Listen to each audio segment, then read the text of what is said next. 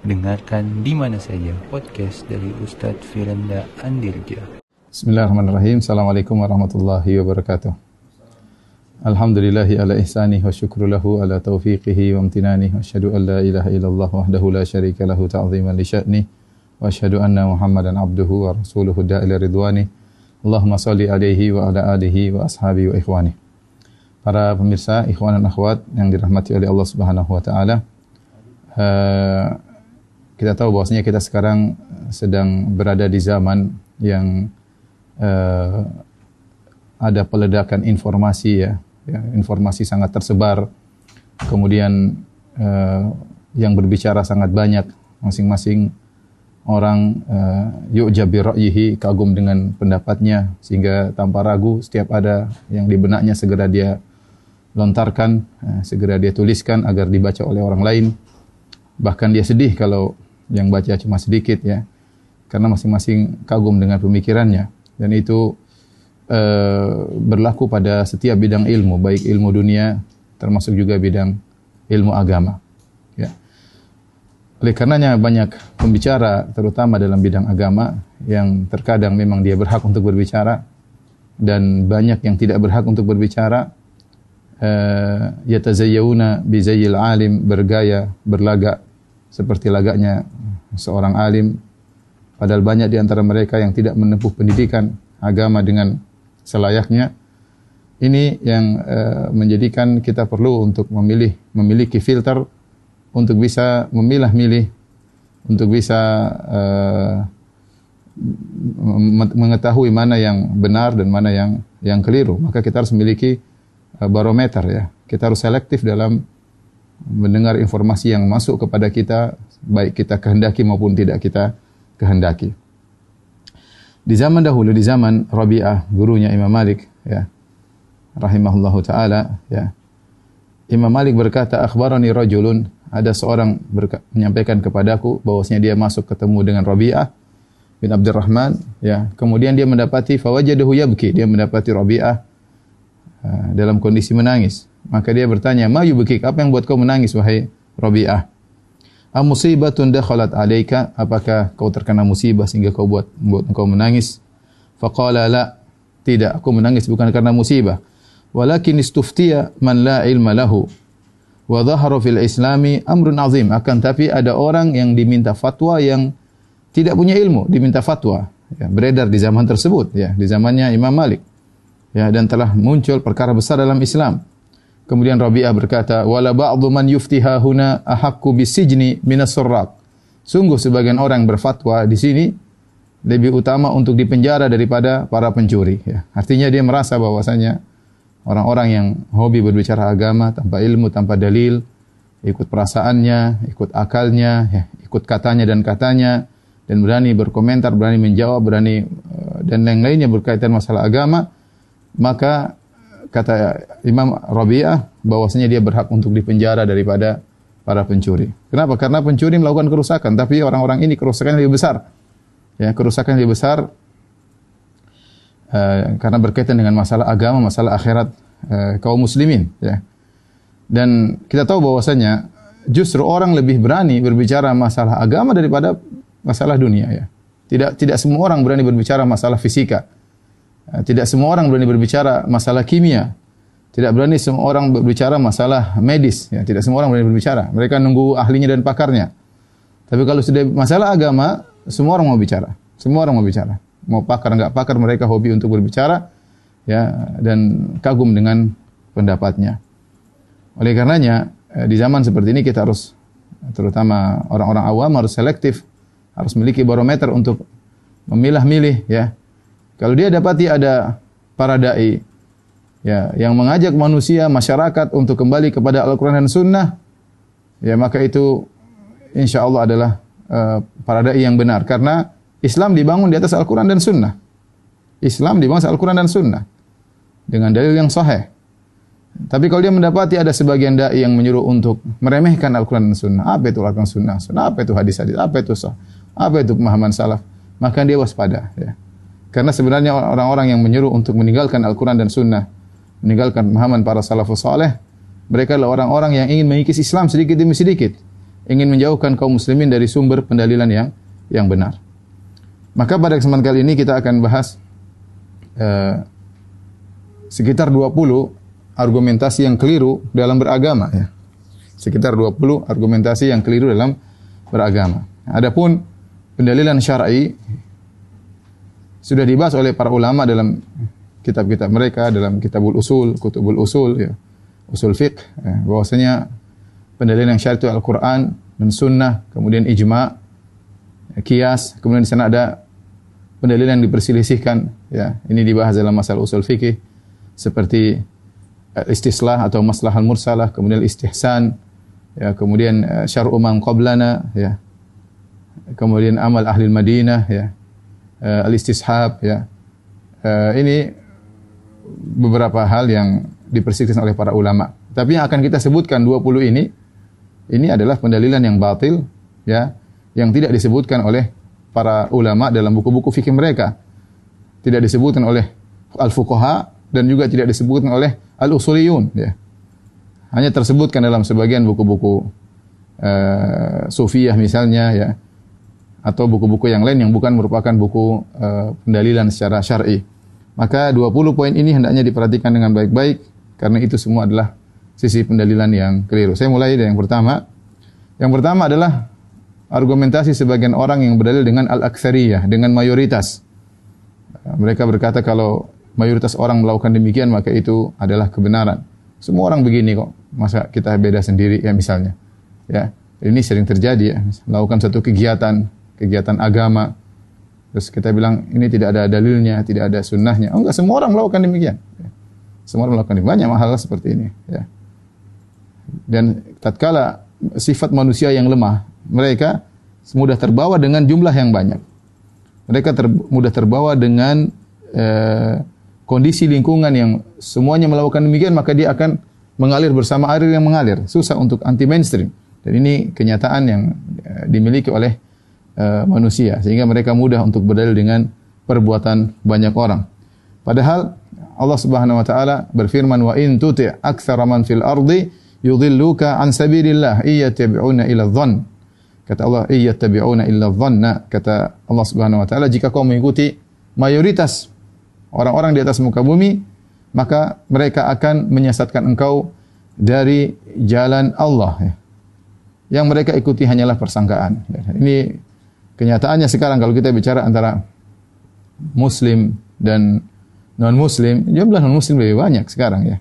Kenyataannya. Makanya kata iblis, "Wala tajidu aktsarahum syakirin." Kau akan dapati ya Allah kata iblis kebanyakan mereka tidak bersyukur. Ya. Kebanyakan mereka tidak bersyukur.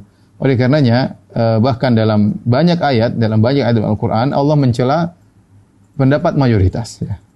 Oleh karenanya kebenaran bukan diukur dengan mayoritas atau minoritas. Bisa jadi kebenaran bersama mayoritas dan bisa jadi kebenaran bersama minoritas. Jadi dia bukan dalil yang merajihkan, menguatkan. Maka seorang berdalil dengan mayoritas dalam hal ini adalah kekeliruan apalagi mayoritas orang awam. Mayoritas orang orang awam. Bahkan kalau kita buka buku-buku usul tidak ada disebutkan metode pentarjih, pentarjihan kalau ada khilaf maka ambil pendapat mayoritas, enggak ada ya. Enggak ada ya. Mereka mungkin di masa salaf kalau disebutkan bahwasanya uh, perkataan ini kebanyakan para sahabat ya mungkin hanya sebagian sahabat yang menyelisih itu mungkin.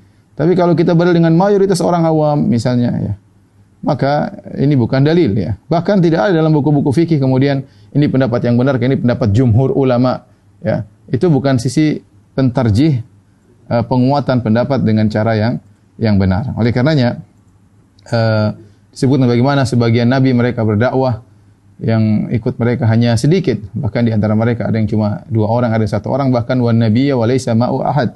Ada seorang nabi yang tidak punya pengikut sama sekali. Kita bagaimana kisah Nabi Ibrahim alaihissalam. Ketika berdakwah dia sendirian, semua satu negeri, satu negara, semua musuhinya. Kemudian bahkan uh, sang raja uh, kemudian ingin bakarnya, bahkan ayahnya pun musuhinya. Kita lihat Ashabul Kahfi.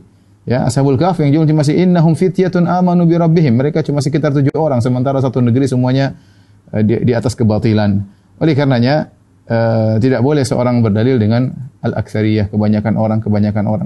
Kalau kita lihat kebanyakan orang, kebanyakan orang tidak pakai jilbab, kebanyakan orang buka aurat. Semua menjadikan dalil nggak bisa, ya. Kebanyakan orang dengar musik, ya. Kebanyakan orang maksiat banyak, ya. Maksiat banyak dilakukan oleh banyak orang. Ya.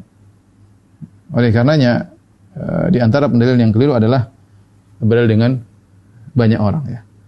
Karena kalau kita ingin merojihkan bukan dengan banyak orang, tapi lihat dalil, ada dalilnya atau tidak. Ini yang pertama. Yang kedua adalah berdalil dengan mimpi, ya, berdalil dengan mimpi, ya, atau uh, ber, menafsirkan dengan mimpi, atau bermimpi ketemu Nabi Shallallahu Alaihi Wasallam, ya. Ini semua bukan metode pendalilan. Dalam buku usul fikih mana pun tidak ada bahwasanya kita mau membangun suatu pendalilan dengan mimpi, nggak ada, ya. Ya, mimpi itu hanya sekedar istiqnas, penguat. Kalau sudah ada pembahasan, sudah sudah ada dalilnya, kemudian sekedar menguatkan dengan mimpi itu boleh, tapi menjadikan mimpi sebagai dalil untuk pembenaran atau kemudian untuk menimbulkan suatu ibadah yang baru, maka ini tidak ada e, disebutkan dalam buku-buku e, fikih sama sekali. Hal ini kenapa? Karena mimpi itu ada sebagaimana disebutkan ada tiga macam. Ru'ya salas. Mimpi itu ada tiga. Namanya hadithun nafs, ada namanya e, takhwifu syaitan dan ada bushra min Allah. Mimpi ada tiga. Bisa jadi pembicaraan hadis nafs, yaitu orang ber, ketika belum tidur ngobrol, ngobrol, ngobrol. Kemudian obrolannya dibawa dalam mimpi. Dan itu sering terjadi. Ya, dia bicara tentang suatu bisnis atau apa, atau dia mungkin diskusi dengan kawannya tentang masalah agama. Kemudian terbawa dalam mimpi. Itu namanya hadis nafs. Ya, pembicaraan jiwa yang dibicarakan tatkala masih sadar kemudian terbawa dalam mimpi. Yang kedua, dan ini bukan dalil sama sekali. Yang kedua, misalnya takhwifu syaitan. Syaitan menggoda. Setan menggoda manusia lewat uh, di alam nyata maupun dalam dalam alam mimpi, menakut-nakuti, membuat sedih dan yang lainnya. Ya, syaitan bisa menggoda. Atau yang ketiga, busyra min Allah. Ya, adalah kabar gembira dari Allah Subhanahu wa taala. Kalaupun kita bisa pastikan mimpi yang kita mimpi ini berkaitan dengan masalah fikih yang sedang kita bahas, misalnya ini kabar gembira dari Allah Subhanahu wa taala, maka itu juga butuh penafsiran. Karena kebanyakan mimpi datang bukan dalam plak begitu, tapi butuh penafsiran sebagaimana dalam hadis-hadis. Sebagaimana kisah Nabi Yusuf alaihissalam ketika menafsirkan mimpi sang raja. Jadi bukan pelak sesuatu yang datang, tapi perlu ditafsirkan. Seperti uh, sab'a baqaratin simanin ya'kuluhunna sab'un ijaf. Ada tujuh sapi gemuk dimakan oleh tujuh sapi kurus. Ini kan butuh mimpi. Seperti Nabi SAW bermimpi melihat Umar bin Khattab kemudian uh, izarnya sampai di bawah mata kaki ya. Ini perlu tafsir. Ya, yang menunjukkan bahwasanya imannya kuat misalnya ya. Dan dalam hadis-hadis demikian, bukan mimpi pelak, sebagaimana uh, sebagaimana yang yang dilihat dalam mimpi itu yang terjadi, bukan demikian. Kebanyakan mimpi hanyalah isyarat-isyarat yang perlu ditafsirkan. Yang perlu ditafsirkan. Ini semakin uh, melemahkan mimpi dijadikan dalil. Kemudian tafsiran tersebut terkadang benar, terkadang salah. Terkadang benar, terkadang salah. Oleh karena dalam hadis yang diriwayatkan Imam Al-Bukhari, ada seorang datang kepada Rasulullah sallallahu alaihi wasallam kemudian berkata, ya, "Inni ra'aitu lailata fil manam." Ya, dia mengatakan ya Rasulullah, saya bermimpi tadi malam mimpiku begini begini begini. Ya. Maka uh, maka kemudian Abu Bakar berkata, "Ya Rasulullah, wallahi la tada'anni fa'aburaha." Ya Rasulullah, biarkan aku tafsirkan mimpinya. Jadi kata Abu Bakar, dia ingin menafsirkan mimpi orang tersebut. Kemudian Abu Bakar pun menafsirkan mimpi tersebut, ya. Maka apa kata Abu Bakar setelah itu? Ya Rasulullah, asabtu am akhtatu? Saya menafsirkan mimpi orang tersebut ya Rasulullah. Saya benar atau salah? Kata Nabi sallallahu alaihi wasallam, asabta ba'dhan wa akhtata ba'dhan kau benar sebagian dan kau salah sebagian. Bayangkan ini yang menafsirkan Abu Bakar radhiyallahu taala anhu saja bisa benar sebagian, bisa salah sebagian, apalagi selain Abu Bakar radhiyallahu taala anhu. Ini semua dalil bahwasanya mimpi bukanlah dalil, bukan dalil. Dia hanya berkaitan dengan uh, sesuatu yang sudah berlaku atau istiqnas sebagai penguat, bukan sebagai dalil uh, tersendiri ya. Oleh karenanya, uh, saya sering sampaikan bagaimana Imam Nawawi rahimahullah berkata, jika seorang bermimpi ketemu Nabi SAW, kemudian Nabi berkata, besok adalah uh, puasa Ramadan atau besok Idul Fitri, maka Imam Nawawi berkata, yang dijadikan dalil bukanlah perkataan Nabi dalam mimpi, tapi yang dijadikan dalil adalah perkataan Nabi di alam nyata, yang Nabi pernah berkata kepada para sahabat, sumu li ru'yatihi wa aftiru li ru'yatihi. Berpuasalah karena melihat hilal, dan lebaranlah karena melihat hilal. Itu yang lebih kuat. Seandainya benar-benar dia ketemu dalam ketemu Nabi dalam mimpi. Ya seandainya benar-benar itu pun belum tentu Nabi yang dia lihat. Ya, karena banyak orang hukum bisa mengaku sebagai Nabi. Kalaupun benar-benar dia ketemu Nabi dalam mimpi, maka di depan kita ada dua. Sabda Nabi dalam mimpi atau sabda Nabi di alam nyata. Ya. Tentu kalau kita merojihkan lebih kuat sabda Nabi di alam nyata. Nabi yang berkata, Sumu li wa aftiru Berbukalah karena melihat hilal dan berpuasa karena melihat hilal. Oleh karenanya, terapkanlah perkataan Nabi yang di alam nyata, yang Nabi pernah berucap hal tersebut kepada para sahabat, maka lihatlah, lihat hilal. Jangan berpegang dengan uh, mimpi. Sama seperti seorang misalnya bermimpi Nabi menyuruh ceraikan istrimu, lihat dulu, maka dilihat hukum apa yang diwasiatkan oleh Nabi berhadapan dengan istri seperti ini misalnya, apakah dia mengikuti mimpi tersebut, maka dia mimpi bukan dalil secara uh, tersendiri ya. Uh, oleh karenanya tidak boleh kita berdalil dengan mimpi. Apalagi mimpi tersebut menimbulkan ibadah-ibadah baru seperti sebagian orang mengatakan aku mendapatkan zikir ini kenapa nabi yang kasih dapat ijazah dari nabi dalam mimpi ya enggak benar seperti ini ya karena Allah Subhanahu wa taala telah berfirman Al yauma akmaltu lakum dinakum wa atmamtu alaikum nikmati wa raditu lakum islam lakum al-islam madina. Hari ini aku telah sempurnakan agama kalian untuk kalian. Jadi agama sudah sempurna ketika Nabi SAW meninggal dunia. Nah kalau ternyata agama masih ada ajaran-ajaran baru yang Nabi bisa transfer lewat mimpi, ya berarti agama belum sempurna karena akan disempurnakan dengan eh, ajaran-ajaran uh, baru yang Nabi ajarkan lewat mimpi-mimpi, si fulan mimpi, si fulan mimpi, si fulan mimpi bisa jadi syariat baru, zikir baru, mungkin salat baru dan ini tidak tidak benar ya. Agama sudah sudah uh, sempurna. Dan ini yang menyedihkan banyak di antara kaum muslimin yang akhirnya menjadikan mimpi sebagai dalil tanpa mengetahui itu mimpi dari syaitan atau bukan. Kemudian tafsirannya bagaimana dia pun tidak tahu. Ya, kalaupun tafsirannya benar maka Uh, kita tahu bahwasanya tidak boleh mimpi menimbulkan ibadah yang baru. Beda kalau kita bermimpi ketemu Nabi SAW, Rasulullah SAW berkata, berdakwalah engkau. Ya, tidak ada masalah. Sebagai penguat memang dakwah sudah disyariatkan. Rasulullah bermimpi mengatakan, bacalah Al-Quran setiap hari. Ya, tidak ada masalah. Ya. Rasulullah mengatakan, berbaktilah kepada orang tuamu misalnya. Ya, tidak ada masalah. Mimpi tersebut baik dan ini tanda kebaikan. Ya, karena mimpi atau enggak mimpi memang disyariatkan kita berbakti kepada orang tua. Tapi kalau Nabi ngajarin ibadah baru, maka ini musibah ya dan dialami oleh dilakukan oleh sebagian orang bermimpi dengan berdalil dengan dengan mimpi. Contohnya banyak tidak perlu saya sampaikan. Kemudian eh, contoh dalam hal ini kesalahan juga seperti seorang menafsirkan ayat dengan mimpi ya.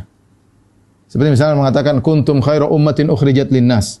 Misalnya ada orang menafsirkan ya Allah berfirman kuntum khairu ummatin, kalian adalah umat terbaik, ukhrijat linnas yang Allah keluarkan bagi manusia. Ternyata bermimpi, maksud dari ukhrijat linnas, keluar bagi manusia, akhirnya harus keluar, keluar daerah misalnya, berdakwah keluar daerah. Kita bilang ini metode tafsir yang baru.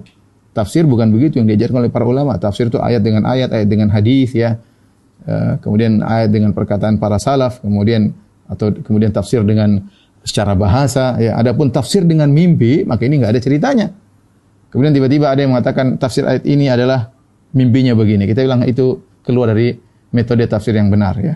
Keluar dari metode tafsir yang yang benar. Atau seperti Ibnu Arabi yang bermimpi ketemu dengan Nabi SAW, kemudian Nabi menyuruh dia untuk menyampaikan suatu buku yang kemudian dia kumpulkan dalam kitabnya Fususul Hikam kata dia ini dari Nabi wasallam. Ibnu Arabi yang diagungkan oleh orang sufi. Ya. Ternyata dalam buku tersebut menyatakan Firaun masuk surga ya. Dan macam-macamnya bahwasanya perkataan Firaun aku Tuhan kalian yang maha tinggi itu benar ini tentu uh, mimpi yang ngawur, bukan Nabi yang datang kepada dia, tapi syaitan yang datang kepadanya. Kemudian yang ketiga di antara argumentasi yang kedua adalah argumentasi berdalil dengan nenek moyang ya dan ini dilakukan oleh orang-orang musyrikin dahulu baik Nabi Ibrahim alaihissalam atau sebelumnya misalnya Nabi Hud, uh, Nabi Saleh ya.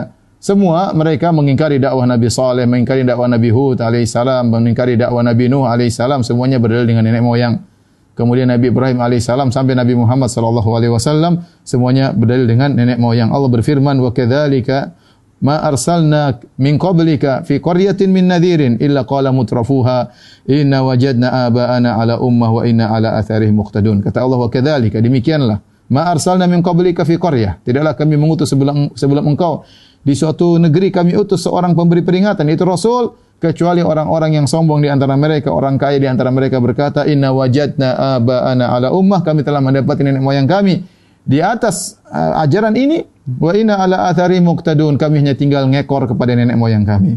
Qala awalau ji'tukum bi ahda mimma wajadtum alaihi aba'akum. Apakah meskipun aku akan mendatangkan kepada kalian dengan suatu petunjuk yang lebih baik daripada yang kalian dapati dari nenek moyang kalian? Qalu inna bima ursiltum bihi kafirun. Kata mereka dengan keangkuhan kami kafir dengan apa yang kalian bawa hai para rasul. Kata Allah fantaqamna minhum. Maka kami pun membalas mereka ya. Jadi berdalil dengan nenek moyang ini adalah dalil yang salah dengan tradisi ya. Karena kita katakan nenek moyang kita tidak maksum. Kalau nenek moyang kita ada dalil bahwa nenek moyang kita maksum, maka kita ambil. Tapi siapa yang mengatakan nenek moyang kita maksum?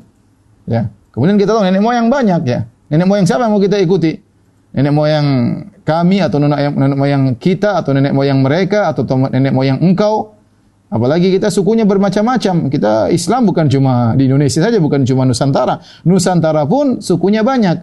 Belum kalau kita bicara tentang Islam dunia, masing-masing punya nenek moyang. Nenek moyang siapa yang mau dijadikan dalil? Nenek moyangku atau nenek moyangmu atau nenek moyang mereka? Ya. Ke mana? Tidak ada dalil nenek moyang. Dalil Al-Quran dan Sunnah. Ya. Kalau tradisi nenek moyang benar sesuai dengan Al-Quran dan Sunnah, maka kita pegang. Kalau tradisi nenek moyang keliru, maka tidak boleh kita pegang. Apalagi ternyata, misalnya nenek moyang kita ternyata masih tersisa adat-adat dari berkaitan dengan eh, sisa-sisa uh, agama Hindu atau agama Buddha atau sisa-sisa tradisi Nasara misalnya kemudian dilakukan oleh nenek moyang kita maka tidak boleh kita tidak boleh kita ikuti ya oleh karenanya salah satu kesalahan adalah berdalil dengan dengan nenek moyang atau tradisi yang dipegang oleh sebagian orang kemudian diyakini karena itu adalah tradisi nenek moyang kita bilang ini adalah pendalilan yang keliru karena tidak ada dalil Al-Qur'an yang menyatakan nenek moyang Anda benar ya. Kemudian nenek moyang juga yang mana? Kita kan nenek moyang banyak. Nenek moyang generasi keberapa? Ya macam-macam nenek moyang kita. Bisa jadi generasi kelima beda dengan kegiatan generasi keempat. Bisa jadi generasi keempat beda dengan generasi nenek moyang ke delapan. Terus nenek moyang generasi mana yang mau kita ikuti? Ya. Oleh karenanya, badal dengan perbuatan bapak, nenek moyang ini semua adalah pendalilan yang keliru dan pernah dipraktekkan oleh orang-orang musyrikin di, di kalangan para ambia dan para rasul. Kemudian yang berikutnya, Nah, di antara pendalilan yang keliru adalah berdalil dengan harta yang banyak. Sebagian orang terpukau menjadikan barometer kebenaran dengan kebanyakan harta. Lihat si fulan, uh hartanya banyak, diberi kemewahan oleh Allah. Dia benar. Ini si fulan satu ya berdakwah tauhid tapi miskin misalnya ya. Kita bilang uh, harta bukan dalil. Ya, harta bukan dalil ya. Allah Subhanahu wa taala bahkan menyebut dalam surat Saba ya. Kata Allah Subhanahu wa taala, "Wa ma arsalna fi qaryatin min nadhirin illa qala mutrafuha inna bima ursiltum bihi kafirun." Tidaklah kami utus kepada setiap negeri seorang pemberi peringatan kecuali orang-orang sombong di antara mereka berkata, "Kami kafir dengan apa yang kalian bawa." Wa qalu nahnu aktsaru amwalan wa auladan wa ma nahnu bimu'adzabin. Kata mereka kami lebih banyak hartanya dan lebih banyak anak-anaknya. Mereka sombong. Ya. Maka Allah suruh bantah, "Qul inna rabbi yabsutur rizqa liman yasha'u wa yaqdir." Katakanlah bahwasanya Allah Subhanahu wa taala melapangkan harta kepada orang yang Allah kehendaki dan Allah menyempitkan harta kepada orang yang Allah kehendaki walakinna aktsaran nasi la ya'lamun. Akan tapi kebanyakan orang tidak mengetahui. Wa ma amwalukum wala auladukum billati tuqarribukum indana zulfa. Kata Allah bukanlah harta kalian, bukanlah anak-anak kalian yang mendekatkan kalian kepada kami sedekat-dekatnya illa man amana wa amila salihan kecuali yang beriman dan beramal saleh. Jadi pendalilan dengan harta yang banyak ini sudah ada. Dan ini berturut-temurun setiap uh, mereka berdalil orang-orang uh, para pengikut Rasul yang mereka uh, orang-orang kafir di zaman para Rasul mereka berdalil dengan harta mereka banyak ya maka sebagaimana sampai zaman Nabi Nuh alaihissalam ya uh, mereka juga mengatakan kepada Nuh kalau kau ingin kami beriman itu yang miskin-miskin usir ya usir-usir disuruh usir sama mereka datang di zaman Nabi saw pembesar-pembesar Quraisy mereka katakan kepada Nabi saw ya, ya Muhammad kalau kau ingin kami beriman Pergi, tinggalkan yang miskin-miskin tersebut. Jadi mereka merasa mereka benar karena mereka memiliki harta yang yang banyak dan ini tidak benar. Allah berikan harta baik kepada orang beriman maupun kepada orang kafir. Kullan numiddu haula'i wa haula'i min ata'i rabbik wa ma ata'u rabbika mahdzura wa ma kana ata'u rabbika mahdzura. Kata Allah Subhanahu wa taala yang ini kami berikan, yang itu kami berikan. Maka tidak ada pendalilan dari si kebenaran dari jumlah yang banyak daripada harta yang banyak. Kenapa? Sebagian orang Terkadang lihat negara-negara kafir ya. Ya Ustaz, negara kafir Allah kasih harta banyak ya. Kita bilang itu bukan ukuran kebenaran. Kalau harta banyak ukuran kebenaran Firaun, hartanya banyak, lebih banyak ya. Korun hartanya banyak, ya. Hartanya banyak. Bahkan Nabi SAW ketika ketemu dengan Umar bin Khattab radhiyallahu taala anhu. Waktu Nabi lagi di Masyrubah, kemudian di suatu semacam ruangan kecil, kemudian Umar masuk. Umar lihat Nabi tidur di atas tikar, Umar kasihan. Umar berkata, "Ya Rasulullah, ya, kemudian Persia dan Romawi mereka kufur kepada Allah. Kemudian mereka diberikan harta yang banyak. Maka Nabi mengatakan, apakah kau ragu wahai Umar bin Khattab radhiyallahu taala anhu? Ya, mereka itulah ujilat thayyibatum fil hayatid dunya. Mereka adalah orang-orang yang kebaikan mereka disegerakan di dunia dan di akhirat tidak diberikan. Jadi jadi bahwasanya ukuran uh, kemewahan, kenecisan, keren itu bukan ukuran kebenaran. Ukuran kebenaran Al-Quran dan Sunnah dalil, bukan uh, tubuh yang hebat, kemudian uh, rupa yang hebat. Makanya kata Nabi SAW, wala tu, kata Allah Subhanahu Wa Taala, wala tu'jibuka amwaluhum wala auladuhum. Innama yuridullah an yu'adzibahum biha fid dunya wa tashaqu anfusuhum wa hum kafir. Kata Allah, janganlah kau kagum dengan harta mereka dan anak-anak mereka. Artinya orang kafir. Ya. Wa, apa apa itu jibuka ajsamum wa yaqulu tasma' li qaulihim. Ya. Allah tentang orang munafik. Kalau kau lihat tujibuka ajsamum, rupa mereka, penampilan mereka keren. Wa yaqulu tasma' li qaulihim kalau mereka bicara keren, tapi enggak pakai dalil. Retorika, orasi, ya. Tapi enggak pakai dalil, ya. Kita bilang ukuran kebenaran bukan harta banyak, bukan kemewahan, bukan besarnya uh, apa namanya suatu negara, bukan negara adidaya berarti dia benar. Ya, karena sebagian orang kaum muslimin kadang-kadang begitu. Dia, dia lupa bahwasanya dunia tidak diciptakan untuk orang Islam dicipt, bukan diciptakan untuk dunia, tapi untuk berdakwah. Kadang Allah kasih dunia, terkadang Allah kasih ujian. Ya. Para ambia ada yang kaya raya seperti Nabi Sulaiman alaihissalam, Nabi Daud dan kebanyakan mereka tidak kaya. Kebanyakan mereka tidak tidak kaya. Ya.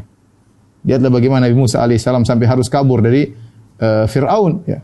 Oleh karenanya, uh, berdalil dengan orang itu nyaman, ini berarti uh, diberi harta, berarti benar, ya kan? Tidak ada ya.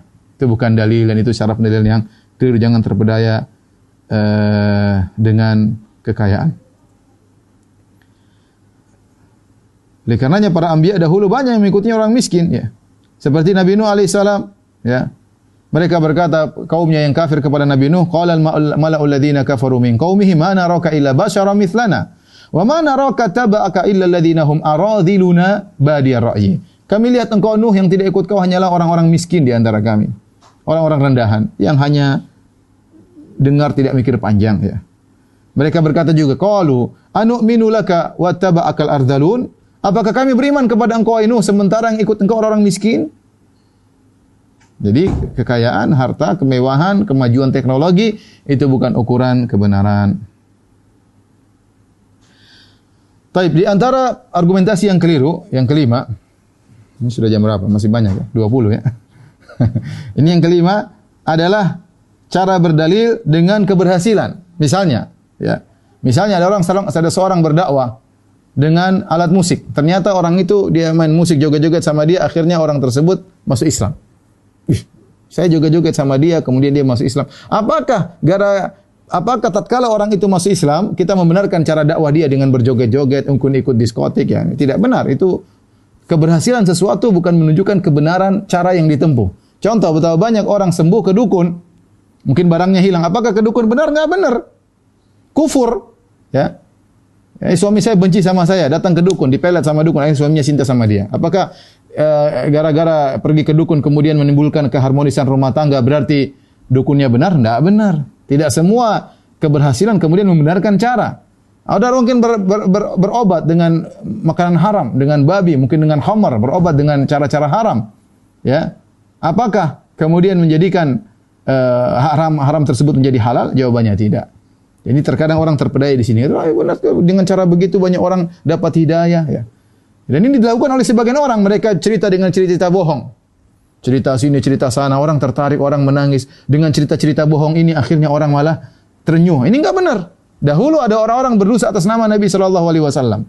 Maka diingatkan, wahai jangan berdosa dengan nama atas nama Nabi sallallahu alaihi wasallam. Nabi bersabda, "Man kadzib man kadzaba alayya muta'ammidan falyatabawa maq'adahu minan nar." Barang siapa berdusta namaku, siapkan kaplingnya di neraka. Kata mereka, kami tidak berdusta atas nama Nabi sallallahu alaihi wasallam, tapi kami berdusta demi Nabi sallallahu alaihi wasallam. Kami berdusta demi Nabi sallallahu alaihi wasallam, ya. Uh, jadi orang malas ke masjid, mereka bikin hadis-hadis palsu tentang keutamaan ke masjid misalnya. Ya, niatnya baik ya untuk agar orang semangat beribadah. Tapi apakah cara tersebut benar? Jawabannya salah meskipun berhasil. Meskipun berhasil. Ya. Misalnya ada seorang kemudian dia berdakwah di depan orang-orang kafir, kemudian menafsirkan ayat dengan cara pikiran dia, dengan teknologi dia kait-kaitkan dengan teknologi dia kaitan dengan sains. Ternyata nggak ada hubungan tersebut dengan sains. Kemudian dia paksa-paksakan supaya orang beriman. Meskipun orang itu beriman, kita bilang tidak benar.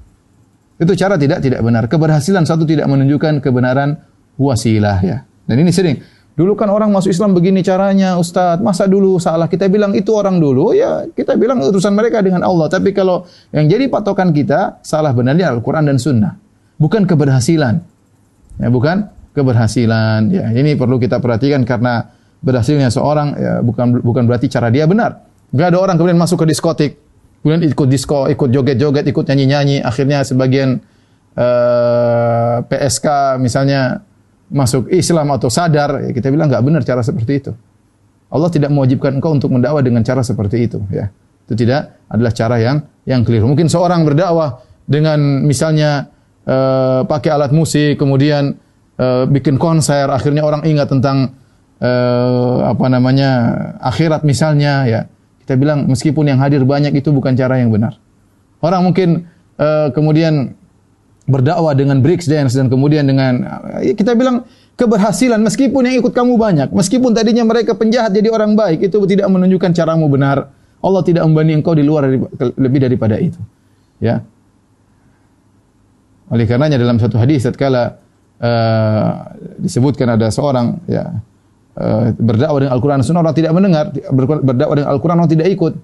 Maka dia dia pun buat satu perkara yang baru agar orang ikut, maka dikatakan iyyakum mabtada, hati-hatilah kalian dengan bid'ah yang dia lakukan dalam rangka untuk menarik manusia. Jadi uh, cara keberhasilan tidak membenarkan tidak menjadi pembenaran metodologi yang diikuti. Taib. Yang berikutnya yang keenam, seorang berargumentasi dengan kesalahan sebagian ulama. Ya, kita bilang ulama tidak maksum. Ulama tidak maksum, ya. Mereka para ulama orang yang dipilih oleh Allah Subhanahu wa taala, namun di antara mereka memiliki kesalahan disebut dengan zallatul ulama, kesalahan ulama. Atau mereka memiliki akwal syadzah yaitu pendapat-pendapat yang nyeleneh, menyelisih ijma, ya. Semua ulama berijma di satu dua orang ini menyelisihi. Nah, itu adalah kesalahan. Tidak boleh kita ikuti. Ini terjadi di kalangan para sahabat, di kalangan para tabiin sampai ulama zaman sekarang ya. Kesalahan-kesalahan yang merupakan kesalahan-kesalahan nyeleneh. Contoh seperti dari Ibnu Abbas radhiyallahu anhu disebutkan beliau pernah berpendapat bahwasanya namanya riba, riba cuma riba nasi'ah, riba, riba al-fadl tidak uh, tidak mengapa ya. Bahkan sebagian diriwayatkan beliau mengatakan bolehnya mut'ah ya atau yang lainnya. Kemudian juga seperti uh, Ibnu Umar radhiyallahu taala anhu kalau ber, ber, kalau berwudu maka beliau masukkan air di mata. Ya. Apakah kita ngikutin enggak? Ini ijtihad Ibnu Umar dan salah. Kebaikan beliau sangat banyak, ribuan kebaikan beliau sangat banyak, beliau sangat terkenal mengikuti sunnah Nabi SAW, namun dalam hal ini beliau salah. Ya, maka ini tidak diikuti kesalahan. Jangan sampai datang sebagian orang dia ber, beribadah berwudu sambil masukkan air dia gosokkan matanya ya karena mata, dengan dalil mata dia sehingga melihat kemaksiatan maka perlu dimasukkan air dalamnya.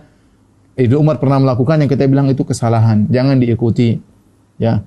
Karena kalau kita telusuri perkataan para ulama, ada yang macam-macam, ada yang mengatakan boleh mut'ah tadi, ada yang mengatakan boleh menggauli istri dari misalnya dari duburnya misalnya atau banyak pendapat-pendapat yang aneh-aneh.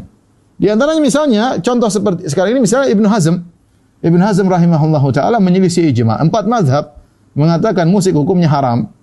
Kemudian Ibnu Hazm menyelisih empat mazhab tersebut, ya berusaha mendhaifkan hadis dalam sahih Bukhari yang ulama semua mensahihkan hadis tersebut.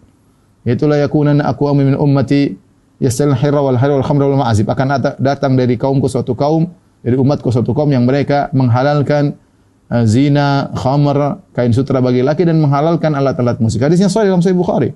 Allah mensahihkannya. Kemudian datang Ibn Hazm mendhaifkan hadis ini kemudian dia menyelisih ijma mengatakan bahwasanya musik hukumnya uh, halal maka tidak boleh kita mengikuti ya Ya, kita bedakan antara nyanyian dengan alat musik. Alat musik hukumnya haram kecuali duf. Ya, itu boleh dilakukan dalam acara-acara haflah seperti uh, Idul Fitri, Idul Adha atau walimahan misalnya ya atau akikahan maka itu diperbolehkan. Karena kalau kita mengikuti pendapat kekeliruan ulama jangan mengatakan kan ada ulama yang pernah ngomong. Loh, tidak semua perkataan ulama yang pernah kita ngomong dianggap sebagai khilaf yang mu'tabar. Ini pendapat syad, nyeleneh. Dan ini ada di kalangan para sahabat, kalangan tabi'in ada. Sampai para ulama ya, ini tidak tidak boleh kita ikuti. Sampai ulama zaman sekarang ada juga pendapatnya nyeleneh. Ya, maka tidak boleh diikuti namanya zallatul alim itu kesalahan ulama tidak boleh diikuti. Yang ya, kalau kita mendapati kesalahan ulama maka kita memaklumi bahwasanya mereka tidak maksum dan kita mendoakan semoga mereka diampuni dan mendapatkan pahala dari istihad mereka ya tetapi kita tidak boleh mengikuti kemudian di antara argumentasi yang keliru yang ketujuh berdalil dengan akal ini sudah saya bahas dalam banyak majelis saya. Saya katakan bahwasanya akal bukanlah barometer untuk mengukur kebenaran. Oleh karenanya uh, Imam Malik berkata bi ayyi ya laita syi'ri bi ayyi aqlin yuzanul kitab wa sunnah. Sungguh kabarkanlah kepadaku dengan akal siapa mau ditimbang Al-Quran dan Sunnah. Ya. Akal siapa? Akal saya atau akal kamu atau akal dia. Seandainya akal ini cuma satu, mungkin bisa dijadikan dalil. Tapi al-ukul mutafawita. Tapi ukul itu bermacam, akal bermacam-macam. Ya kita lihat IQ saja berbeda. Kita saja zaman sekarang IQ orang berbeda-beda. Apalagi akal siapa? Mau akal orang Arab ke akal orang Eropa ke akal orang Asia kah? Apakah akalnya para sahabat atau akalnya para ahli filsafat? Akal saya menjadikan dalil. Oleh karenanya orang-orang menjadikan akal sebagai sumber dalil, mereka pun berselisih. Lihatlah Jahmiyah, Mu'tazilah, Asy'ariyah, ya. Mereka bersepakat takdimul akal ala nakal. Mereka bersepakat dengan suatu kaidah yang mereka katakan sebagai uh, kaidah uh, kulliyah ya atau qanunul kulli uh, undang-undang universal bahwasanya akal didahulukan daripada dalil jika bertentangan. Mereka sendiri Tatkala dalam masalah asma sifat yang sama-sama menjadikan akal sebagai dalil, mereka pun berselisih. Kenapa? Karena akalnya Jahmiyah tidak sama dengan akalnya Mu'tazilah dan akalnya Mu'tazilah tidak sama dengan akalnya Asy'ariyah. Oleh karenanya, kita tidak boleh menjadikan akal sebagai dalil. Akal adalah salah satu indera yang butuh uh, pengarahan. Wahyu adalah cahaya yang mengantarkan akal tersebut. Kata para ulama ibarat akal adalah mata dan wahyu adalah cahaya. Kalau mata tersebut tanpa cahaya tidak bisa melihat ya. Maka akal butuh wahyu. Dengan wahyu tersebut membimbing akal. Karena akal diperlukan untuk memahami syariat dengan baik. Tapi tidak boleh didepankan di atas wahyu. Karena banyak hal yang menurut kamu tidak masuk akal ternyata dijelaskan oleh para ulama lain sangat logis. Sangat logis ya. seperti dalam hal ini misalnya banyak orang mengatakan tidak mungkin Allah di atas tidak logis. Tidak mungkin Allah di atas tidak logis. Banyak ulama menjelaskan dengan logis. Kita sudah sering jelaskan Justru mengatakan Allah tidak di mana-mana, justru Allah tidak di atas, tidak di bawah, justru tidak logis. Justru mengatakan Allah di mana-mana juga tidak logis. Ya. Mereka berusaha menolak sesuatu yang menurut akal mereka tidak masuk akal, ternyata mereka jatuh pada perkara yang lebih tidak logis lagi. Oleh karenanya, menjadikan akal sebagai sumber dalil itu adalah suatu uh, kekeliruan. Uh, kemudian berikutnya, yang kedelapan, di antara argumentasi yang keliru adalah berdalil dengan hadis dhaif. Hadis dhaif, ya, uh, boleh di, digunakan dalam beberapa syarat di antaranya dalam fadail amal. Banyak ulama mengatakan boleh hadis dhaif dalam fadail amal. Boleh dengan syarat bahwasanya tidak boleh meyakini itu adalah perkataan Nabi sallallahu alaihi wasallam. Sebagian penjelasan Ibnu Hajar rahimahullah taala. Tidak boleh meyakini perkataan Nabi sallallahu alaihi wasallam. Yang kedua, amalnya sudah ada. Ya misalnya uh, salat duha amalnya sudah ada di sahih. Kemudian datang dari hadis dhaif menjelaskan tentang keutamaan salat duha. Misalnya sholat di masjid banyak hadisnya tentang keutamaan sholat di masjid. Kemudian datang hadis doaif tentang keutamaan sholat di masjid. Maka ini boleh disampaikan dengan syarat tadi tidak boleh meyakini dari Nabi SAW. Kemudian hadis hadisnya tidak boleh doaif jiddan tidak boleh sangat doaif tapi kedoaifannya lemah. Kemudian sudah ada amal yang sudah ada uh, sudah ada tinggal um, pahalanya saja yang doaif. Kemudian tidak boleh disebarkan karena orang-orang awam nanti menyangka ini adalah hadis Nabi Shallallahu Alaihi Wasallam tanpa dijelaskan. Jadi kalau para ulama ingin menjelaskan tentang hadis dhaif, mereka mengatakan ruwiya diriwayatkan. Ala sigot tamrid untuk menjelaskan bahwasanya ini hadisnya dhaif atau dikatakan untuk mengisyaratkan bahwasanya hadisnya dhaif. Adapun menjadikan hadis dhaif sebagai suatu amalan baru maka tidak boleh, tidak boleh. Apalagi hadisnya mungkar, apalagi hadisnya maudhu.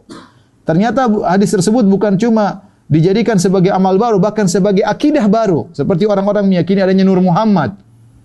Bahwasanya Allah sudah uh, alam semesta diciptakan dengan oleh Nur Muhammad. Nur Muhammad sudah ada sejak zaman Nabi Adam alaihissalam hadis-hadis palsu yang berkaitan dengan ini ya. Laulaka laulaka ma khalaqtul aflaq ya Muhammad kalau bukan karena engkau aku tidak ciptakan langit dan hadis palsu. Untuk menimbulkan suatu akidah ini tidak boleh ya. Ini tidak boleh di uh, dibenarkan. Apalagi uh, untuk dijadikan akidah. Jadi saya perlu sampaikan bahwasanya tidak boleh kita menjadikan hadis taif atau apalagi hadis uh, palsu untuk dijadikan sebagai uh, sumber uh, sumber pendalilan argumentasi. Tadi hadis dhaif boleh diamalkan, tadi saya katakan syaratnya fadil amal. Terus ulama mengatakan juga para ulama yatasahalun bermudah-mudahan dalam hadis dhaif kalau berkaitan dengan sirah Nabi wasallam. Sirah Nabi e, kalau kita berdasarkan hadis-hadis yang sahih saja, maka ada rangkaian yang terputus, ada mata rantai yang terputus. Tapi bukan pada intinya, maka ada hadis doif menjelaskan, ya tetapi doifnya tidak terlalu parah, menggabungkan dua mata rantai yang terputus, maka ini dibolehkan kata para ulama, ya dalam masalah e, sirah misalnya. Ya intinya, e, adapun untuk menimbulkan satu hukum baru, ya atau apalagi keyakinan baru, maka ini tidak diperbolehkan, apalagi hadisnya hadis palsu, ya. Apalagi Nabi mengatakan man kadzaba alayya muta'ammidan falyatabawa maq'adahu minan nar. Barang siapa yang berusaha atas namaku siapkan kaplingnya di neraka jahanam. Yang kesembilan berdalil dengan si fulan adalah wali. Sering si fulan adalah wali. Terus kenapa? Sebagian masyarakat menyangka namanya wali maksum tidak mungkin salah. Sehingga semua yang dikerjakan oleh wali tersebut benar. Nah, si, si fulan sudah dianggap wali, dia mau begini, dia mau begitu, dianggap benar. Dan ini adalah kekeliruan. Kita bilang bukan persyaratan wali harus maksum. Wali bisa mungkin bisa salah. Yang maksum cuma Nabi sallallahu alaihi wasallam. Adapun selain Nabi sallallahu alaihi wasallam, sebagaimana perkataan Imam Malik, kullun yu'khadhu min qawlihi wa yurad ila sahibah hadzal qabr. Setiap orang boleh diambil perkataannya, boleh ditolak perkataannya kecuali penghuni kuburan ini yaitu Nabi sallallahu alaihi wasallam. Siapa pun dia, Siapa yang ragu bahwasanya Imam Syafi'i wali dari wali-wali Allah? Tapi apakah semua muridnya taklid kepada Imam Syafi'i? Bahkan muridnya langsung Al-Muzani rahimahullahu taala menyelisih Imam Syafi'i dalam banyak hal. Bahkan muridnya langsung Imam Ahmad bin Hambal rahimahullahu taala menyelisih Imam Syafi'i sampai punya madhab baru namanya madhab Imam Ahmad bin Hambal, madhab Hambali. Ya. Siapa yang ragu bahwasanya Imam Malik adalah seorang wali-wali Allah? Ya sampai ada madhab Maliki, muridnya Imam Syafi'i tidak mengikut ngekor kepada Imam Malik. Bahkan Imam Syafi'i punya madhab sendiri. Jadi bukan persyaratan bahwasanya seorang wali-wali Allah pasti benar melulu. Contoh Umar bin Khattab radhiyallahu anhu, siapa yang ragu dia adalah wali Allah. Bahkan dia pernah berbicara dari perjalanan jauh, perjalanan sebulan, perjalanan dia berkata, "Ya Sariyah al-Jabal, ya Sariyatul Jabala." Ketika dia mengirim pasukan ke tempat peperangan, tahu-tahu dia sedang berkhutbah, dia melihat Allah perlihatkan visualnya, maka dia ingatkan, Ya Sarya wahai pemimpin pasukan, pergilah ke arah gunung. Didengar oleh jarak yang jauh, bukan pakai telepon dari, dari jauh. Ini bukan wali-wali ya. Bagaimana tidak wali? Kata Nabi SAW, Malakiyaka syaitan qad salikan fajjan illa salaka fajjan ghairu fajjik. Ya Umar, tidak ada syaitan lihat kau jalan satu jalan pasti kabur. Syaitan kabur dari Umar. Siapa yang siapa yang mengatakan Umar bukan wali?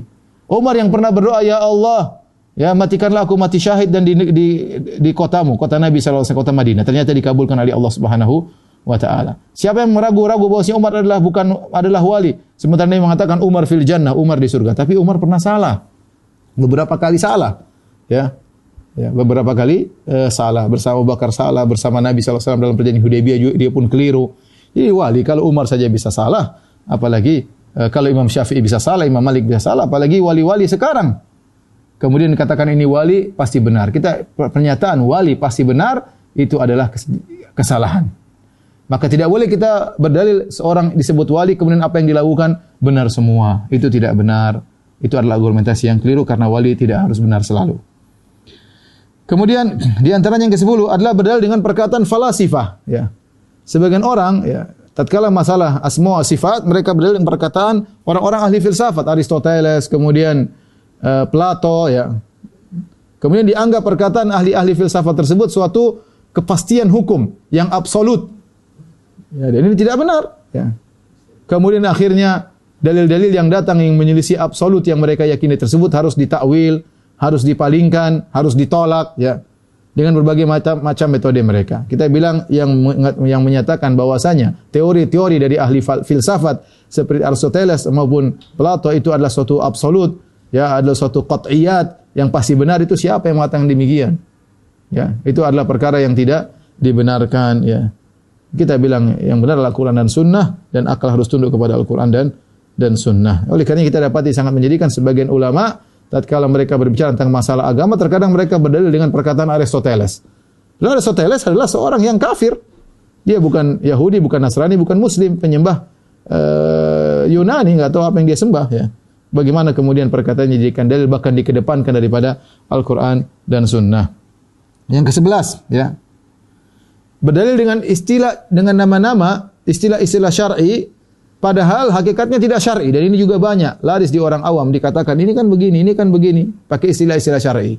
Contoh, ya, menamakan pengoboman sana sini dengan nama jihad. Ini jihad. Gimana jihad? Ngobom sana, ngobom sini. Ya, kantor polisi dibom, orang-orang Islam dibom, bom di lagi Jumatan dibom ya. Orang tidak bersalah, orang-orang kafir tidak bersalah dibom ya. Apakah demikian ya? Dengan atas nama jihad, jihad dari mana seperti ini? Ya. Kemudian bom di sekitar Masjid Nabawi, ini jihad dari mana ya? Dinamakan jihad tapi ternyata bukan jihad. Terpedaya seorang dengan uh, nama dan inilah oleh karenanya dahulu eh, apa namanya? Iblis ketika ingin menggoda Adam, iblis menamakan pohon yang dilarang oleh Allah dengan syajaratul khuldi. Hal adulluka ala syajaratil khuldi wa mulki la. Wahai Adam, mau kau tunjukkan kepada engkau dengan pohon keabadian. Allah tidak menamakan pohon tersebut pohon keabadian. Iblis menamakan pohon keabadian dengan nama penipuan untuk menarik uh, Adam dan Hawa akhirnya mereka makan. Dan ini dilakukan oleh sebagian orang mereka menamakan sesuatu yang tidak syar'i dengan syar'i. Contoh menamakan dengan uh, jihad, pengeboman, pembunuhan, terorisme dengan dinamakan dengan jihad. Contoh bunga bank, mereka bilang bunga riba, mereka namakan bagi hasil. Padahal kalau kita periksa ternyata bukan bukan mudharabah, justru ini adalah riba. Ya. Contoh ketundukan kepada imam-imam batil, imam-imam apa bahlul-bahlul, imam mereka mengatakan bayat. Bayat apa bayat? Bayat itu istilah syar'i. Harus ada syarat-syaratnya. Kemudian mereka membaiat seorang imam, kemudian yang tidak masuk dalam kelompoknya dianggap kafir. Ya. Contoh mereka menamakan keharaman musik, mereka menamakan musik islami. Nanti ada musik islami. Nanti ada joget islami. Ya subhanallah. Ya. Apa nanti ada semua di label-label dengan nama islami. Apakah menjadi argumen untuk melegalkan apa yang mereka lakukan? Jawabannya tidak. Maka al-ibrah bil haqa'iq ya, yang menjadi hakikat adalah hakikat yang menjadi patokan adalah hakikat bukan nama, ya, bukan label, bukan nama, tapi yang jadi patokan adalah hakikat sesuatu. Maka jangan terpedaya dengan label-label yang dipasang oleh sebagian orang. Kemudian berikutnya yang ke-12, berdalil dengan uh, kebenaran seorang dengan dia terselamatkan dalam, dalam suatu kejadian. Misalnya ada seorang dia menyeru kepada kemungkaran, atau dia menyeru kepada kebid'ahan, atau dia menyeru kepada keyakinan yang salah. Kemudian terjadi gempa, dia selamat. Terus orang bilang, ah berarti dia benar selama ini. Kalau dia salah harusnya dia mati juga, dia benar. Kita bilang tidak tidak tidak bisa demikian. Betapa banyak orang kafir yang kemudian terkena musibah, ada yang selamat. Apakah kemudian berarti akidah dia benar? Ya, Nasrani, kemudian atau agama-agama Buddha, Hindu dan yang lain selamat dalam kejadian tersebut berarti dia benar. Kita bilang dalil jelas Al-Qur'an dan Sunnah. Allah terkadang menyelamatkan orang orang kafir terkadang. Dalam Al-Qur'an Allah sebutkan, ya, Wa idza raqibu fil fulki da Allah mukhlishin lahu din falamma najahum ya. Kalau mereka berlabuh di lautan kemudian mereka ditimpa dengan ombak yang besar mereka berdoa kepada Allah selamatkan mereka. Bukan berarti kemudian keyakinan syirik mereka benar. Ya idza hum yusyrikun tatkala Allah selamatkan mereka kembali berbuat apa? Kesyirikan.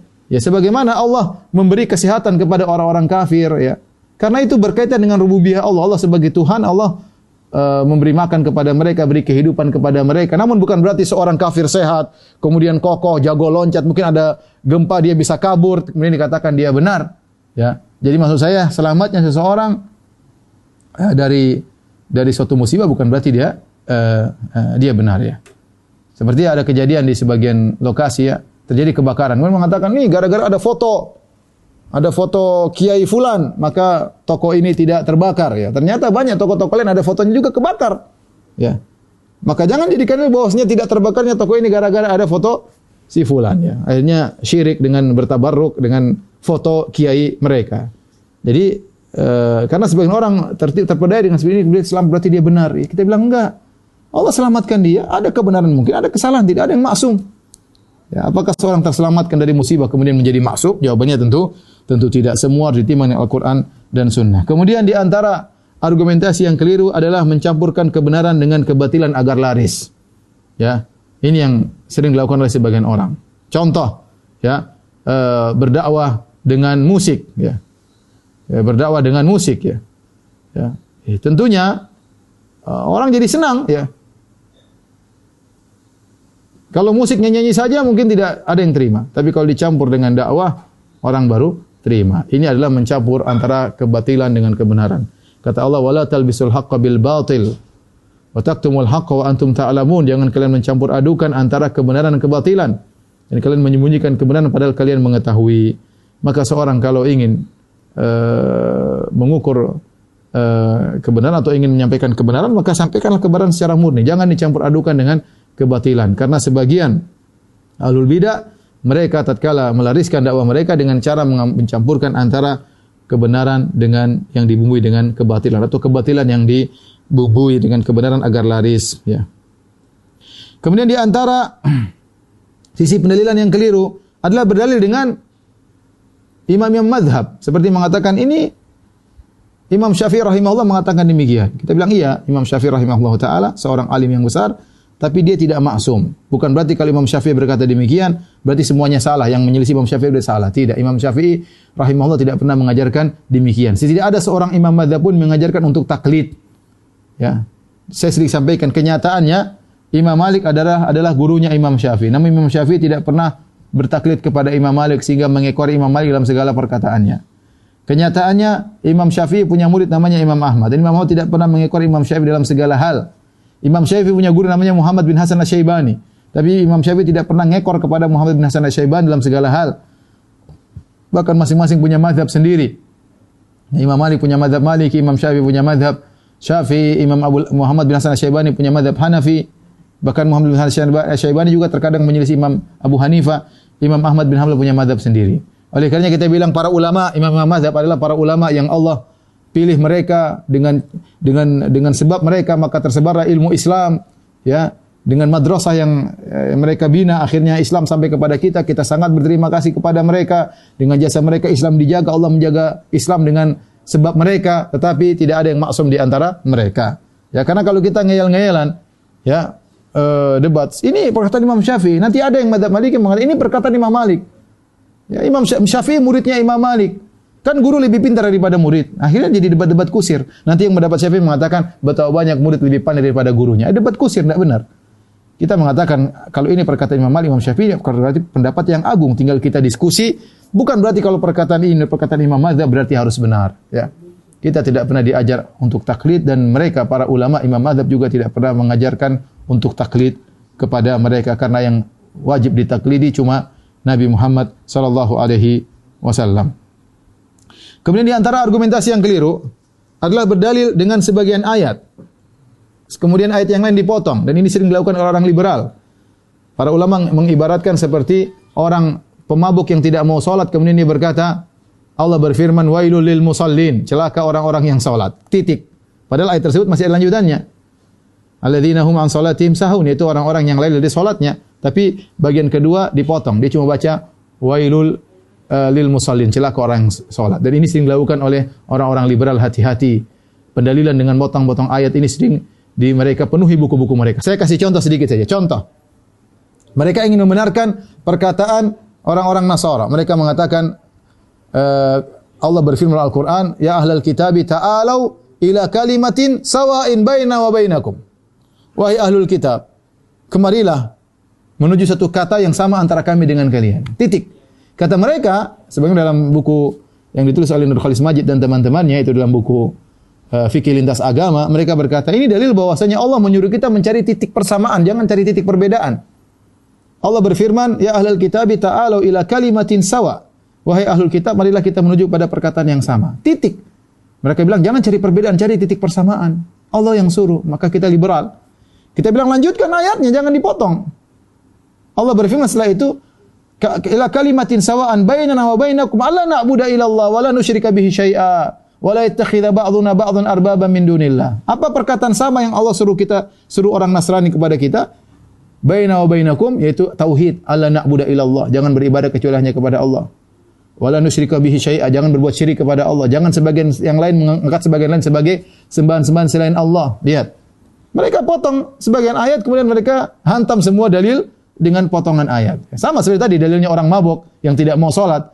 Kenapa kau tidak sholat? Wailul lil musallin. Allah berfirman celaka orang-orang yang sholat. Loh. Lanjutannya kan ada. Yang bagaimana yang di yang celaka? Ini kita bilang orang liberal dalilnya orang mabuk. Ya. Mereka juga berdalil dengan misalnya dalam surat Al-Kahfi. Mereka mengatakan tidak boleh kita maksa orang untuk beragama. Masing-masing semuanya benar. Kata Allah, faman eh, falyakfur eh, barang siapa yang berkehendak silakan kafir barang siapa yang berkehendak falyu'min. Ya. Barang siapa yang berkehendak silakan kafir barang siapa yang berkehendak silakan beriman. Titik kata mereka ya. Wa kulil haqqu min rabbikum faman syaa'a falyu'min wa man syaa'a falyakfur. Semuanya kebenaran di eh, dari Allah Subhanahu wa taala barang siapa berkehendak silakan kafir barang siapa berkehendak silakan kufur. Titik. Kalau gitu sudah kita nggak usah dakwah-dakwah, sudah masing-masing, sudah benar. Allah kasih kebebasan dan hak azazi yang paling kuat adalah hak azazi berakidah. Kata mereka, mereka coba kita bilang lanjutkan ayatnya, jangan dipotong. Apa lanjut kelanjutan ayatnya? Inna atadna lidzalimina lil kafirina ya lidzalimina naron ahata bihim suradikuha. Lanjutkan ayatnya. Sungguhnya kami siapkan bagi orang-orang zalim, orang-orang kafir api neraka yang nyalapinya meliputi mereka seluruhnya. Ya. Nah, kalau dilanjutkan kita tahu bahwasanya Allah itu mengatakan faman syaa falyu'min wa man syaa falyakfur barang siapa ingin silakan beriman silakan kufur itu itu adalah namanya ancaman. Ya. Itu ancaman. Eh, seperti firman Allah, "Eh malu masyitum." Lakukan yang kalian kehendaki. Bukan Allah bebaskan, tapi itu ancaman, ya. Ancaman dari Allah namanya perintah untuk tahdid, untuk ancaman. Ini uslub dalam metode tafsir. Dan ini kebiasaan orang liberal. Contoh lagi mereka berdalil dengan misalnya Nabi Sulaiman. Kata mereka Nabi Sulaiman alaihissalam menyebarkan rahmat kepada semua. Bahkan lihatlah bagaimana surat yang ditulis oleh Nabi Sulaiman kepada Ratu Bilqis. Innahu min Sulaiman wa innahu bismillahirrahmanirrahim. Ini disebutkan oleh seperti uh, tokoh mereka. Saya tidak ingin sebut namanya karena masih hidup ya. Tapi intinya disebut dalam buku mereka ditulis. Nabi Sulaiman menyebarkan rahmat. Tidak suka dengan seperti teroris-teroris yang ada. Mereka duduk Islam dengan teroris. Ya tidak ada paksa-paksaan Lihat kata Nabi Sulaiman kepada Balkis, "Innahu min Sulaiman." Sungguhnya dari Sulaiman. "Innahu bismillahirrahmanirrahim." Sungguhnya dari dengan nama Allah yang Maha Pengasih lagi Maha Penyayang. Titik. Kita bilang lanjutkan ayatnya. Apa isi suratnya Nabi Sulaiman? Allah ta'lu alayya wa atuni muslimin. Ternyata isinya Nabi Sulaiman suratnya apa? Bismillahirrahmanirrahim. Jangan sombong kepadaku datang Islam. Dipotong sama orang liberal. Mereka tugas itu mereka sok mengatakan mereka ilmiah, akademisi dan yang lainnya. Ya, belajar di luar negeri di negeri-negeri kafir ternyata uh, dalilnya seperti dalil orang mabuk ya. Taib. Kemudian di antara argumentasi yang keliru yang nomor 16 adalah berdalil dengan mutasyabihat untuk menjatuhkan yang muhkam. Contoh, kita tahu dalam Al-Qur'an ayat muhkam banyak. Ayat muhkam bahwasanya uh, Allah di atas banyak sekali ya.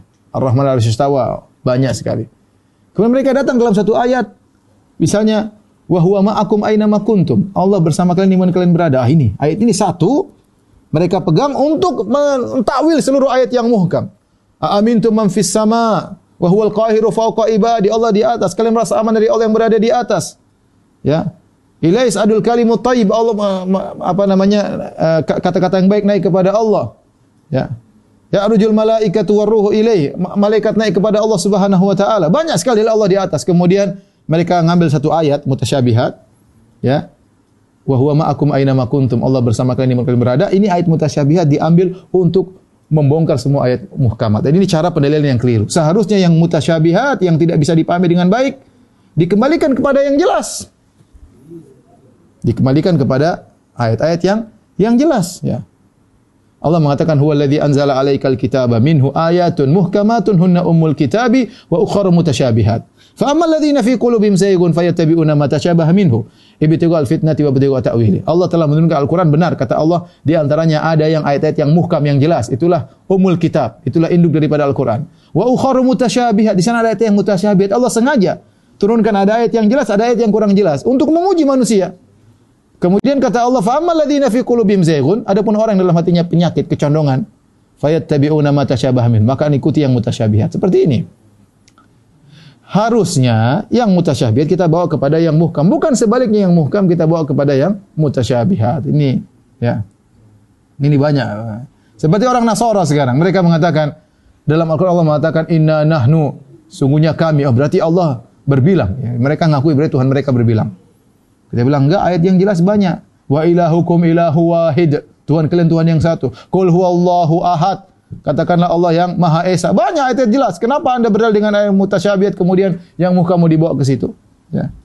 Inilah metode pendalilan yang keliru membawa ayat-ayat yang muhkam dibawa ke tafsir ayat mutasyabihat. Seharusnya yang mutasyabihat dibawa kepada yang yang muhkam. Contoh argumentasi yang keliru adalah berdalil dengan sebagian dalil dan meninggalkan dalil yang lain. Ya. Seperti Khawarij dan Mu'tazilah, eh, Khawarij dan Murji'ah. Orang-orang Khawarij mereka mudah mengkafirkan kaum muslimin. Mereka berdalil apa? Eh, wa man lam yahkum bima anzalallah fa ulaika humul kafirun. Barang siapa tidak berhukum dengan hukum Allah maka kafir. Mereka lupa banyak ayat-ayat yang lain, hadis-hadis yang lain menjelaskan tidak langsung kafir secara mutlak ada perincian dan yang lainnya. Contoh misalnya mereka berdalil dengan hadis Nabi SAW, la yazni zani hina yazni wa huwa mu'min Wala yasriku sariqu hina yasriku wa huwa mu'min. Wala yashrabul uh, wala yashrabul khamr hina yashrabuha wa huwa mu'min. Tidaklah seorang uh, berzina ketika berzina dalam kondisi beriman. Berarti kafir dong. Tidaklah seorang minum khamr ketika minum khamr dalam kondisi beriman. Berarti minum khamr kafir. Ya, tidak ada orang mencuri dalam kondisi beriman berarti mencuri kafir. Ya. Ya. Lihat dalil yang lain banyak. Jangan kita melihat sebagian sisi meninggalkan dalil. Dalil yang lain banyak. Ternyata Nabi tidak mengkafirkan orang berzina. Ya bahkan Nabi menegakkan hukum had. Hukum had di antara fungsinya untuk menggugurkan dosa mereka. Orang minum khamar juga ditegakkan hukum had. Orang mencuri ditegakkan hukum had dan tidak dikafirkan oleh Nabi sallallahu alaihi wasallam. Bahkan orang yang sudah melakukan kesalahan maka didoakan disolatkan jenazah oleh para sahabat. Kalau orang kafir nggak boleh disolatin.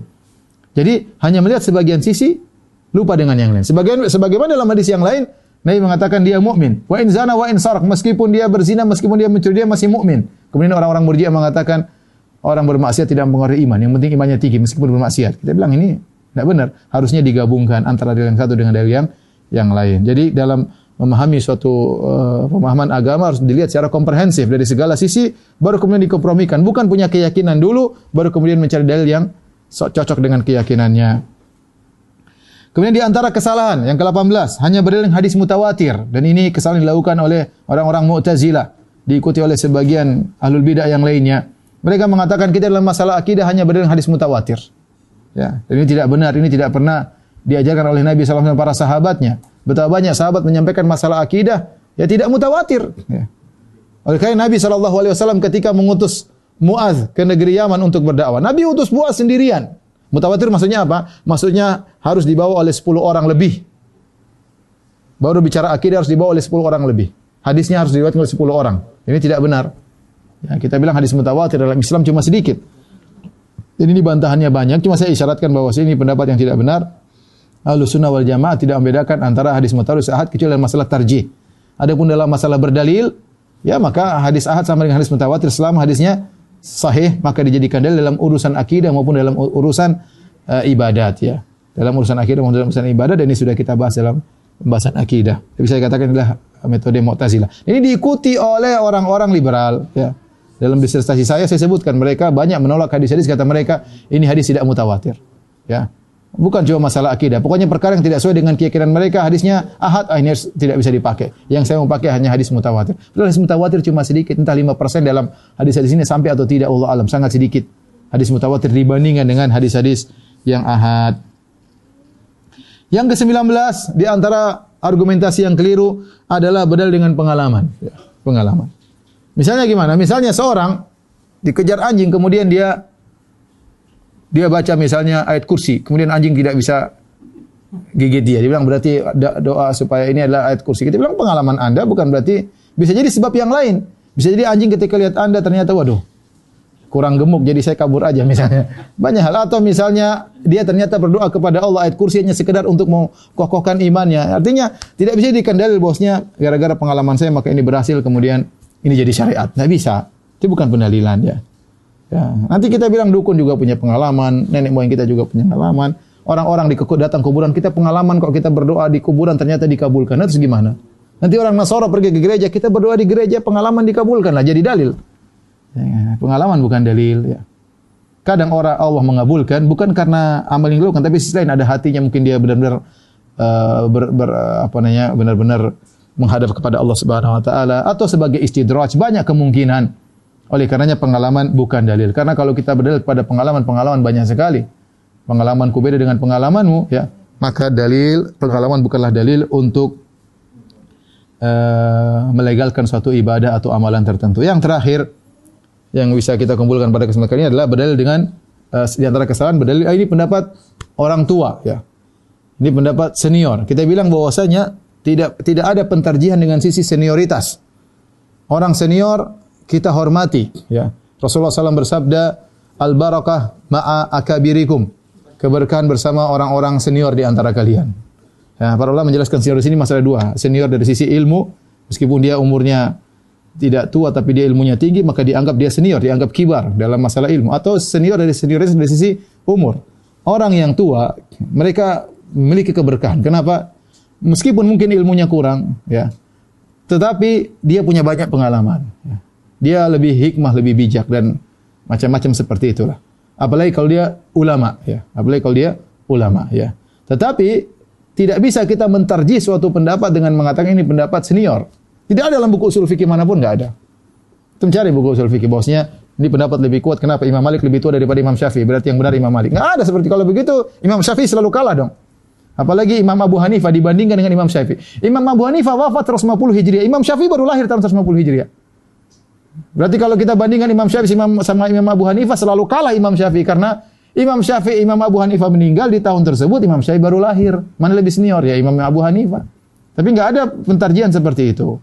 Ya, tapi Nabi ketika mengatakan al barakatu ma'aka ma'akabirikum artinya keberkahan yaitu lazimi orang tua, ya, kita hormati mereka kata Nabi sallallahu alaihi wasallam uh, laisa minna man lam yuwakkir kabirana wa lahum saghiran. Bukan dari golongan kami yang tidak hormat kepada yang tua dan tidak sayang kepada tidak sayang kepada yang muda. Dua-duanya, yang tua sayang kepada yang muda, yang muda menghormati yang tua. Jangan kemudian merendahkan. Kalaupun ada yang senior salah bukan berarti untuk direndahkan mereka uh, lebih dahulu berjasa terhadap Islam, mereka lebih banyak solatnya daripada kita, mereka lebih dahulu beribadah kepada kita, mereka lebih dahulu merasakan pahitnya dalam uh, nuntut ilmu dan dalam berdakwah dan yang lainnya, ya. Ya, yang, yang tua bisa salah, yang muda juga bisa bisa salah. Jadi maksud saya kalau ada pun dalam masalah mentarji, tidak boleh masalah lihat senioritas ya. Mana lebih bagus, laut atau sungai? Kita bilang yujad fil nahar ma la fil bahr. Di sungai memang lebih kecil, laut lebih besar, tapi ada ikan-ikan di sungai yang tidak ada di laut. Jadi maksud saya uh, kita menghormati orang tua ya uh, dan mereka biasanya bijak dan hikmah tetapi tidak bisa dijadikan sebagai sisi pentarjian bahwasanya kalau tua berarti harus benar. Ya nanti tinggal mana yang paling tua di antara kita? Berarti kamu masih muda sudah kamu salah terus. Yang benar itu nggak ada dalam dalam usul fikih nggak ada. Orang belajar usul fikih tidak ada kan mendapati hal tersebut. Inilah para ikhwan dan akhwat yang dirahmati Allah Subhanahu wa taala. Apa yang bisa kita sampaikan pada kesempatan kali ini tentang 20 argumentasi yang keliru dalam beragama. Semoga kita terhindar dari 20 argumentasi tersebut karena semuanya salah dan keliru. Kalau ada yang bertanya saya persilakan wallahu taala alam bisawab. Baik kita bisa Allah Al-Kathir atas uh, pada pagi ini. Uh, rekan-rekan sekalian, kita tiba pada sesi tanya jawab. Sudah ada banyak pertanyaan yang masuk dan akan dibacakan beberapa namun kami juga membuka uh, satu atau dua penanya yang akan bertanya langsung. Silahkan yang mau bertanya langsung segera chat ke host akan dibuka oleh host untuk kemudian bisa bertanya langsung kepada Ustadz. Dan sebelumnya akan saya bacakan dulu beberapa pertanyaan yang sudah masuk. Pertama pertanyaan dari Ahi Andika di Jakarta. Ustadz, izin bertanya, tadi disebutkan dalam kajian bahwa berdalih karena menganggap seseorang itu dianggap sebagai wali, tidak diperbolehkan. Tetapi apakah berziarah ke makam para wali diperbolehkan? Jika boleh, bagaimana caranya berziarah yang benar sesuai dengan tuntunan sunnah dan Al-Quran? Uh, kita kita tahu bahwasanya berziarah kepada kuburan adalah dianjurkan. Kata Nabi SAW zurul kubur.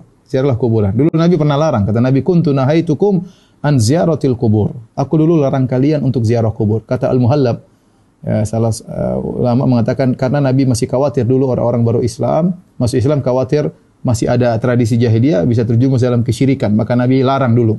Kemudian Nabi lihat ada maslahat ya, tatkala orang iman sudah kuat, Nabi mengatakan fal ana fazuruha. Sekarang ziarahilah kuburan.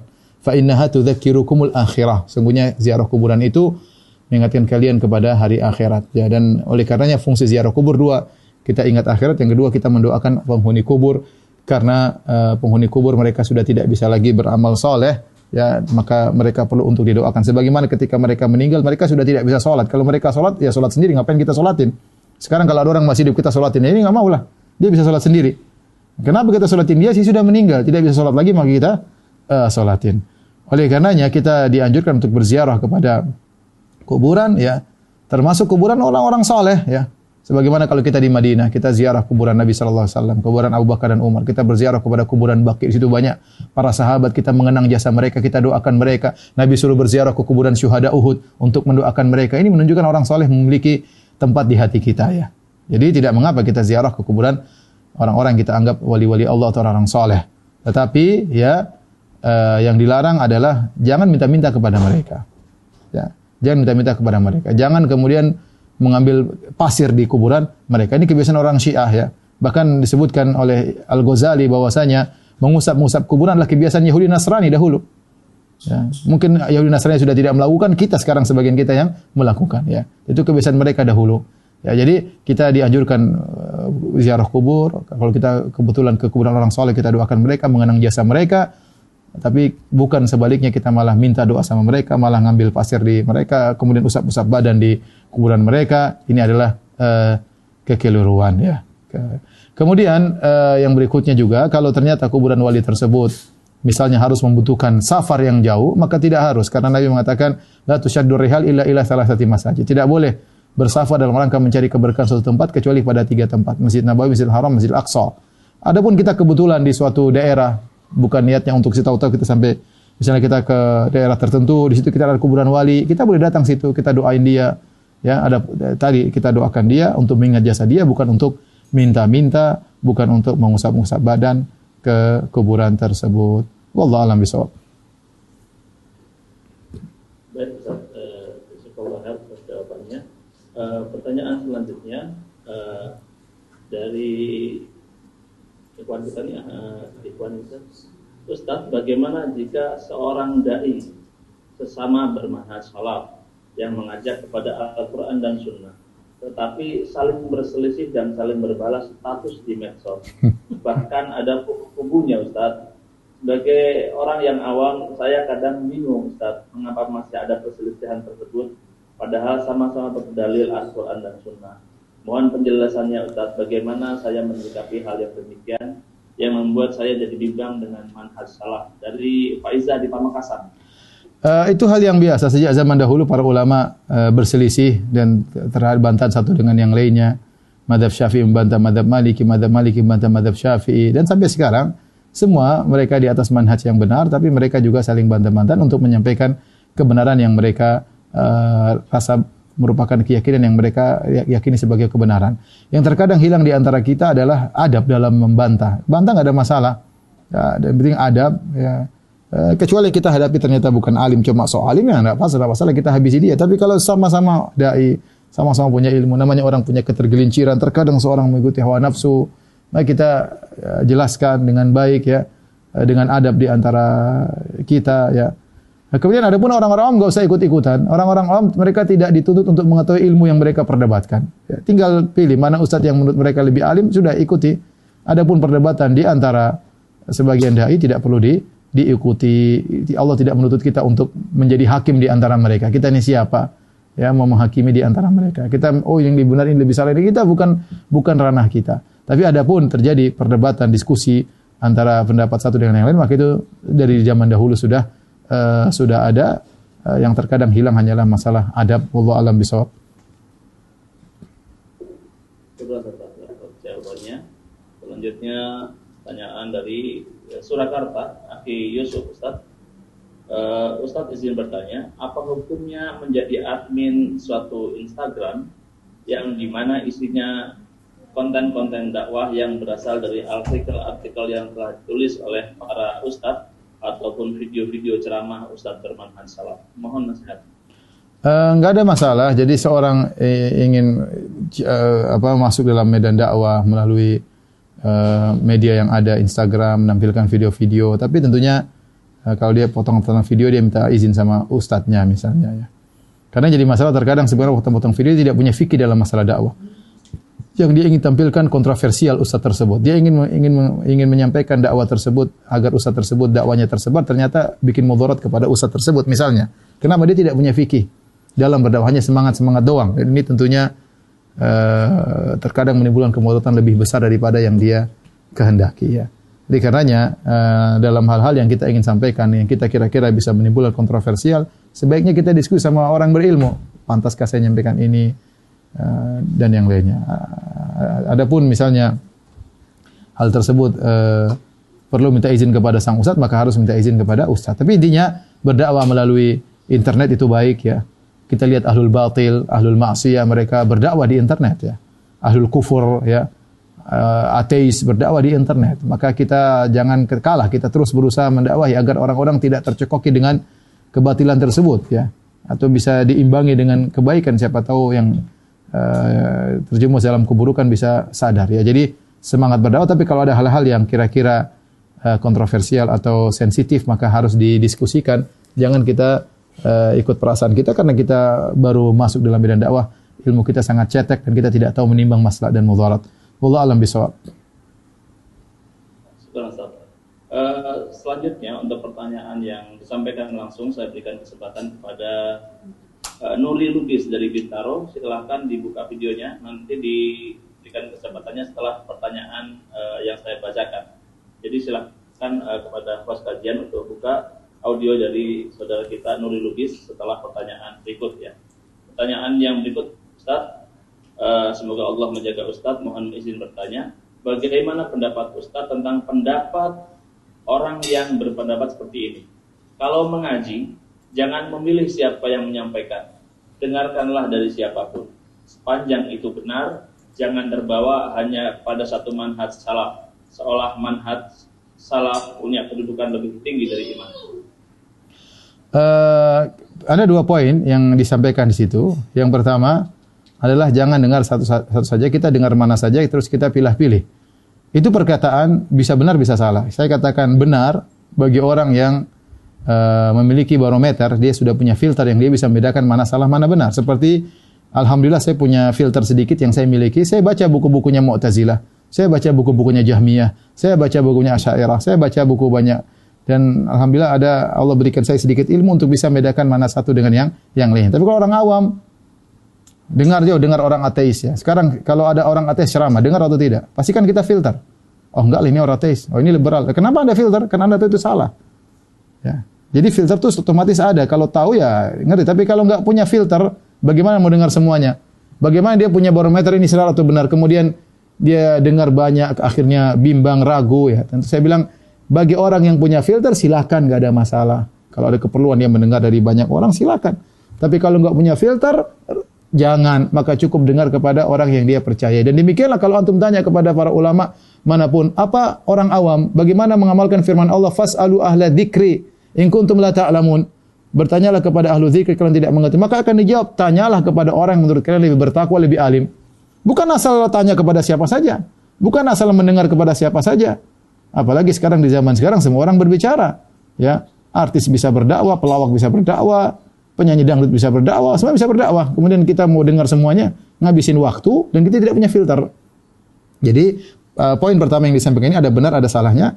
Saya bilang benar, kalau yang punya filter maka silakan dia dengar dari mana saja dia bisa memfilter, dia bisa timbang mana baik mana buruk. Tapi kalau nggak punya filter maka jangan buang-buang waktu dan dia bisa kena syubhat tanpa dia sadari ya. Oleh karenanya para ulama dahulu melarang mendengar dari segala orang.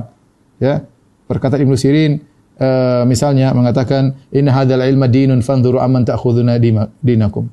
Ini ilmu adalah agama, maka lihat dari mana kau ambil. Para ulama dulu mengatakan hati-hati, ya. Al-qulubu dhaifah wasyubatu khattafa. Syubatu menyambar-nyambar. Sementara hati lemah. Apakah dulu para salaf mengatakan dengar kepada siapa saja? Enggak, mereka suruh selektif. Itu suatu hal yang sangat uh, logis. Yang kedua berkata, jangan bilang manhaj salaf, manhaj. Manhaj salaf ini mulia, manhajnya para sahabat. Ya. Adapun ustadz yang ngaku salafi bisa jadi salah, bisa jadi kurang, bisa jadi ngawur. Tetapi manhajnya jangan disalahkan. Manhaj salaf ini manhaj, manhaj yang mulia. Karena kita berusaha beragama dengan metode para sahabat. Ya, dan Allah menyuruh dalam Al-Quran untuk mengikuti para sahabat. Ya, manhaj tentang tiga generasi yang paling utama yang Nabi sudah rekomendasi. Khairun nasi qarni, thumma ladina yalaunahum, thumma ladina yalaunahum terbaik-baik manusia adalah generasiku, kemudian setelahnya dan setelahnya. Jadi mereka adalah manhaj yang terbaik dalam masalah agama. Kalau masalah dunia terserah. Uh, jadi manhaj ini jangan dicela. Tidak tidak dikatakan ini salah metode berpikir yang salah mengatakan manhaj salaf lebih utama daripada iman. Salah. Manhaj salaf ini adalah sarana untuk mengenal iman. Jangan dibandingkan dengan iman. Ini sarana mengenal iman. Ini salah dalam metode uh, berpikir ya. Jadi uh, manhaj salaf tidak, tidak benar yang salah mungkin orang-orang yang mengaku salaf atau yang berusaha menjadi seorang salafi, mungkin itu salah tempat salah tempat uh, kekeliruan. Terkadang dia menyangka ini manhaj salaf ternyata bukan dan uh, dan lain halnya. Tapi kalau manhaj salafnya, manhajnya sahabat para tabi'in tabi' tabi'in adalah mereka orang-orang yang mulia. Allah alam bisawab. Sekarang atas jawabannya. Selanjutnya uh, silakan dibuka uh, audionya uh, saudara Nuri Lubis, saudara atau Nuri, uh, saudara atau saudari, kalau akhwat jangan dibuka videonya. Silakan langsung bertanya kepada Ustaz sudah dibuka audio Baik, Bismillahirrahmanirrahim. Assalamualaikum warahmatullahi wabarakatuh. Waalaikumsalam warahmatullahi wabarakatuh. Semoga Allah, selalu merahmati uh, Ustadz Firanda dan memberkahi uh, kajian Ustadz Firanda yang telah disiarkan oleh tim sekalian dan juga semua jamaah yang ada di sini. Amin. amin. Ya. Ustadz Afwan uh, mau bertanya, saya sebetulnya baru uh, hijrah dan mempelajari ilmu agama syar'i ini baru berjalan tiga tahun. Jadi menurut anak uh, ilmu anak tuh masih seujung kuku ya Ustadz ya. Nah, tapi uh, uh, dari lingkungan anak, dari teman-teman anak yang memang uh, dari dulu sudah kenal sama anak itu uh, banyak yang sering bertanya kepada anak mengenai syar'i tadi. Nah, di satu sisi Anda sebenarnya karena merasa fakir ilmu, Anda tidak nyaman untuk langsung menjawab sesuai sebagaimana yang Anda pelajari. Jadi Anda lebih lebih nyaman untuk langsung memberi apa link, Link, hmm. ke web atau ke kajian yang terkait gitu ya Ustaz. Hmm, ya. Tapi kan kita di sini budayanya beda ya Ustaz. Kadang-kadang Iya. kalau langsung memberi link itu kesannya seperti kenapa sih kok tidak cari sendiri aja gitu atau mau gampangnya aja atau seperti menggurui gitu Ustaz. Hmm. Nah, mohon arahannya mungkin dari Ustadz eh, baiknya seperti apa untuk ya untuk untuk anak pribadi. Iya. Eh, saya rasa, ya, wa- wa- iya, Ki. Eh, saya rasa bahwasanya jika kita ditanya, kalau kita punya ilmu, kita jawab ya. Kita bilang sebatas ilmu saya yang saya pelajari, hukumnya demikian, ini linknya, ya, tidak ada masalah. Jadi kita jawab atau kita baca link tersebut, kemudian kita simpulkan. Karena seorang terkadang butuh kesimpulan. Kesimpulan dengan kata-kata yang bijak. Kalau kita ragu, kita nggak usah jawab. Coba saya tanyakan kepada Ustadz. Tapi kalau kita tahu jawabannya, misalnya dia mengatakan, apa hukumnya ini? Jelas hukumnya. Apa hukumnya makan bakso ya har- halal, tidak perlu kita kasih link ya. Jadi misalnya kalau ada ada hal ada hal yang jelas-jelas ya kita sampaikan. Ada yang hal butuh penjelasan, kita baca linknya, kemudian kita simpulkan, kita sampaikan kesimpulannya, kita kirim linknya, membantu dia untuk muraja apa yang sudah kita sampaikan. Kalau pas kita tidak tahu, kita bilang Allah alam. Gak ada masalah. Demikianlah cara dakwah tersebar. Kita tidak suruh anti kemudian ceramah enggak, tapi kita kan sebagai eh, apa namanya sarana untuk me- me- menyampaikan dia kepada ilmu-ilmu mungkin dia tidak tahu link tersebut kita sampaikan disertakan dengan kesimpulan sedikit agar membuka pencerahan bagi dia sehingga ketika dia baca link dia bisa paham. Insya Allah itu sudah baik. Allah alam bisawab. Baik. Jazakallah. Oh iya, Ki. Terima kasih Ustaz atas jawabannya dan kepada dari penanya tadi, terima kasih. Eh, selanjutnya nanti siap-siap untuk bertanya langsung saudara Iskandar Zulkarnain dari Palembang. Silahkan dibuka nanti oleh eh, host. Saudara Iskandar Zulkarnain dari Palembang akan bertanya pada eh, kesempatan setelah pertanyaan berikut. Ini ada pertanyaan yang unik Ustaz. Eh, bacanya agak ngeri-ngeri sedap ini. Eh, nama penanyanya tidak ada. Pertanyaannya adalah, Ustadz, bolehkah bergembira atas meninggalnya dai-dai ahlul bid'ah dan yang Ustadz atau Ustadz yang mengajak kepada kebid'ahan dari Pangkalaraya, Ustadz. Palangkaraya. Palangkaraya. Palangkaraya. Eh, saya rasa kalau ada kaum muslimin yang eh, dia penyuruh kepada kesesatan ya kita dari satu sisi kita sedih ya dari satu sisi kita bahagia dari sisi kita bahagia bahwasanya dia tidak lagi menyerukan kepada kesesatan tersebut ya sisi lain kita kasihan kita sedih dia seorang muslim hendaknya kita doakan. Dan seorang melatih diri untuk membersihkan hatinya bahwasanya kalau dia pun membantah karena Allah ya. Lihatlah Syekhul Islam Ibnu Taimiyah rahimahullahu taala sebagaimana diriwayatkan oleh disebutkan oleh uh, Ibnu Qayyim rahimahullahu taala ya dia menyebutkan bagaimana Ibnu Taimiyah ketika musuh utamanya yang kalau nggak salah namanya Ibnu Makhluf yang sering membantah menyesatkan Ibnu Taimiyah getol untuk menghabisi Ibnu Taimiyah ya kemudian dia meninggal. Meninggal dunia maka Ibnu Qayyim senang dengan meninggalnya tersebut. Dia kabar gembira kepada Ibnu Taimiyah. Ternyata Ibnu Taimiyah lain. Dia yang dimusuhi. Ternyata dia pun datang kepada keluarga musuhnya tersebut. Dia berkata anggap saya saya sebagai bapak kalian. Apa yang kalian perlukan sampaikan kepadaku.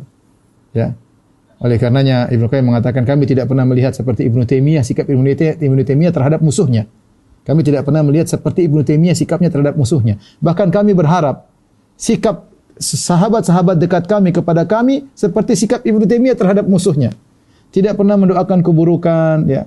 Justru mendoakan kebaikan kepadanya, bahkan tatkala musuhnya meninggal dunia dia datang langsung kepada keluarganya, bukan bilang toh bapak kalian tewas, enggak, malah dia bilang anggap saya sebagai ayah kalian. Ini lihat bagaimana seorang yang mendakwahkan kebenaran tapi hati bersih daripada uh, keinginan dunia, dendam karena dunia, enggak. Semuanya dakwah karena Allah. Itu yang saya harapkan bahwasanya kita tatkala menjelaskan kebenaran, kita tahu di sana ada orang-orang yang mungkin menyuruhkan kepada kebatilan, menyuruhkan kepada kebid'ahan. Ya tugas kita menyampaikan, ya. Tugas kita menyampaikan. Tidak perlu kita eh, benci, tidak perlu mereka juga kaum muslimin. Kalau dia meninggal dan sisi bahagia, dia berhenti daripada kebiasaan buruknya. Di kita kasihan, kita doakan dia. Kalau kita bisa bantu keluarga kita bantu keluarganya sebagaimana Syekhul Islam Ibnu Taimiyah rahimahullahu taala. Ini disebutkan oleh eh, Syekh Utsaimin juga. Terkadang kita lihat orang maksiat. Pelaku maksiat kan ada dua hal kita lihat. Kalau kita lihat dari sisi sisi kita benci maksiatnya. Dari sisi lain kita kasihan dia, ya. Dia berhenti dari maksiat, kita senang. Eh, dia tidak lagi menyuruh kepada kemaksiatan, tapi dengan misalnya meninggal dia, maka kita kasihan. Ya, kita doakan orang orang seperti ini. Allah alam bisawab. Oke. Syukur Ustaz. Uh, selanjutnya kami persilakan kepada tadi Iskandar Zulkarnain. Iskandar Zulkarnain dari Palembang. Silakan hmm. bertanya langsung sudah dibuka audionya. Dibuka juga videonya untuk dari Assalamualaikum Ustaz. Waalaikumsalam warahmatullahi wabarakatuh. Uh, ada dua pertanyaan Ustaz. Yang pertama ini kita di media sosial itu paling banyak diumbar tentang ibadah-ibadah atau kafiah-kafiah tertentu, zikir-zikir tertentu. Yang jadi persoalannya, mereka itu bersandarnya kepada hadis. Kalau Al-Quran mungkin bagi kita awam lebih mudah kita mencari referensinya. Hmm. Sedangkan pada hadis itu memang orang perlu belajar khusus. Oleh karena itu, gimana caranya tentang kita membedakan atau memfilter yang disebutkan oleh Ustaz tadi tentang bersandarkan kepada hadis, apalagi pada ulama-ulama yang kita bukunya aja bahasa Indonesia aja nggak sulit cari di perpustakaan. Yang kedua, saya sependapat sekali Ustaz bilang bahwa adab dalam dalam berdiskusi itu itu yang kurang pada kita saat ini. Saya pernah dengar bahwa sebenarnya tidak boleh ngeyel kita menyampaikan kebenaran bahwa dua atau tiga kali kita mengulang jangan sampai terjadi polemik dua atau tiga kali aja kita sampaikan pendapat kita ya sudah cukup terserah kepada Allah dan kepada audiens untuk mengambil manfaat dari perdebatan itu. Hmm. Wallahu alam. Terima kasih. Mohon maaf. Hmm. Bang Bitung juga terima kasih. Ustaz. Wassalamualaikum warahmatullahi wabarakatuh. Waalaikumsalam. Uh, terima kasih. Uh, Barakallahu fiqh pada Pak Iskandar Zulkarnain. Ya, uh, adapun mengenai pertanyaan yang uh, pertama, uh, mengenai kalau mereka mengadakan suatu kefiat ibadah tertentu kemudian menyampaikan dalilnya memang memang kita harus ngecek ya tapi kita punya kaidah umum ketika kita tidak tahu dak ma yaribuk illa ma la tinggalkan yang kita ragu kepada yang kita yakini. Alhamdulillah kalau penjelasan amal-amal ibadah yang sesuai dengan sunnah saya rasa banyak di internet. Terkadang kita ragu tentang suatu amalan yang belum kita tahu ini sunnah atau bid'ah atau boleh istihadiyah ya kalau selama kita ragu kita tinggalkan. Yang jelas-jelas masih banyak alhamdulillah. Nah, nanti mungkin suatu saat kita bisa bertanya, bisa cari informasi, tapi kita pending maksud saya. Tanpa perlu harus menghukumi kalau kita nggak tahu. Karena kalau kita menghukumi kita harus punya dalil. Oh ini nggak benar, ini hadisnya dhaif, harus punya ilmu. Ini hadisnya palsu, oh ini nggak benar. Nah, kalau nggak punya ilmu nggak usah kita hukumi. Ya sudah masing-masing. Saya kamu kok saya belum belum tahu, saya baru yang ini aja yang jelas-jelas aja. Ya ini jelas dari hadis sahih saya jelas. Kalau kamu yang kamu jalankan, Allah alam saya nggak tahu. Nanti kalau saya tahu saya bisa bicara. Kalau saya nggak tahu saya nggak mau berbicara. Enggak, tambah harus kita mencela dan yang lain. Dan benar masalah menyampaikan uh, uh, misalnya ada bantahan atau kritikan, tidak perlu kita berkutat terus-terusan ya. Sudah cukup sekali dua kali, tiga kali, empat kali, lima kali maksimal sudah berhenti. Ya. ya hidayah di tangan Allah Subhanahu Wa Taala. Kalau kita berkutat pada satu pembahasan, kapan kita mau berkembang, kapan kita mau dakwah, berkutat pada satu orang, sementara banyak yang mau kita bahas, banyak yang mau kita sampaikan. Hidayah di tangan Allah Subhanahu. Kita sudah kita sudah bantah, kita sudah jelaskan. Tinggal kita berdoa ya Allah berilah hidayah kepada si fulan. Saya sudah berusaha dengan uh, dengan yang saya, saya mampu. Kadang terkadang terkadang kita bantah orang, kita bantah, kita temui orangnya. Temui kita ngobrol. Setelah sudah itu sudah sampaikan, saya tidak bantah lagi, selesai. Saya sudah tulis sebuah tulisan, bertulisan saya sudah tulis, saya sudah ketemu langsung orangnya, saya sudah baik-baik ketawa-ketawa dengan dia dan sudah sampaikan nasihat empat mata. Kalau tidak mau, ya sudah. Ya, yang penting saya sudah sampaikan. Maksud saya, tugas saya di hadapan Allah sudah selesai.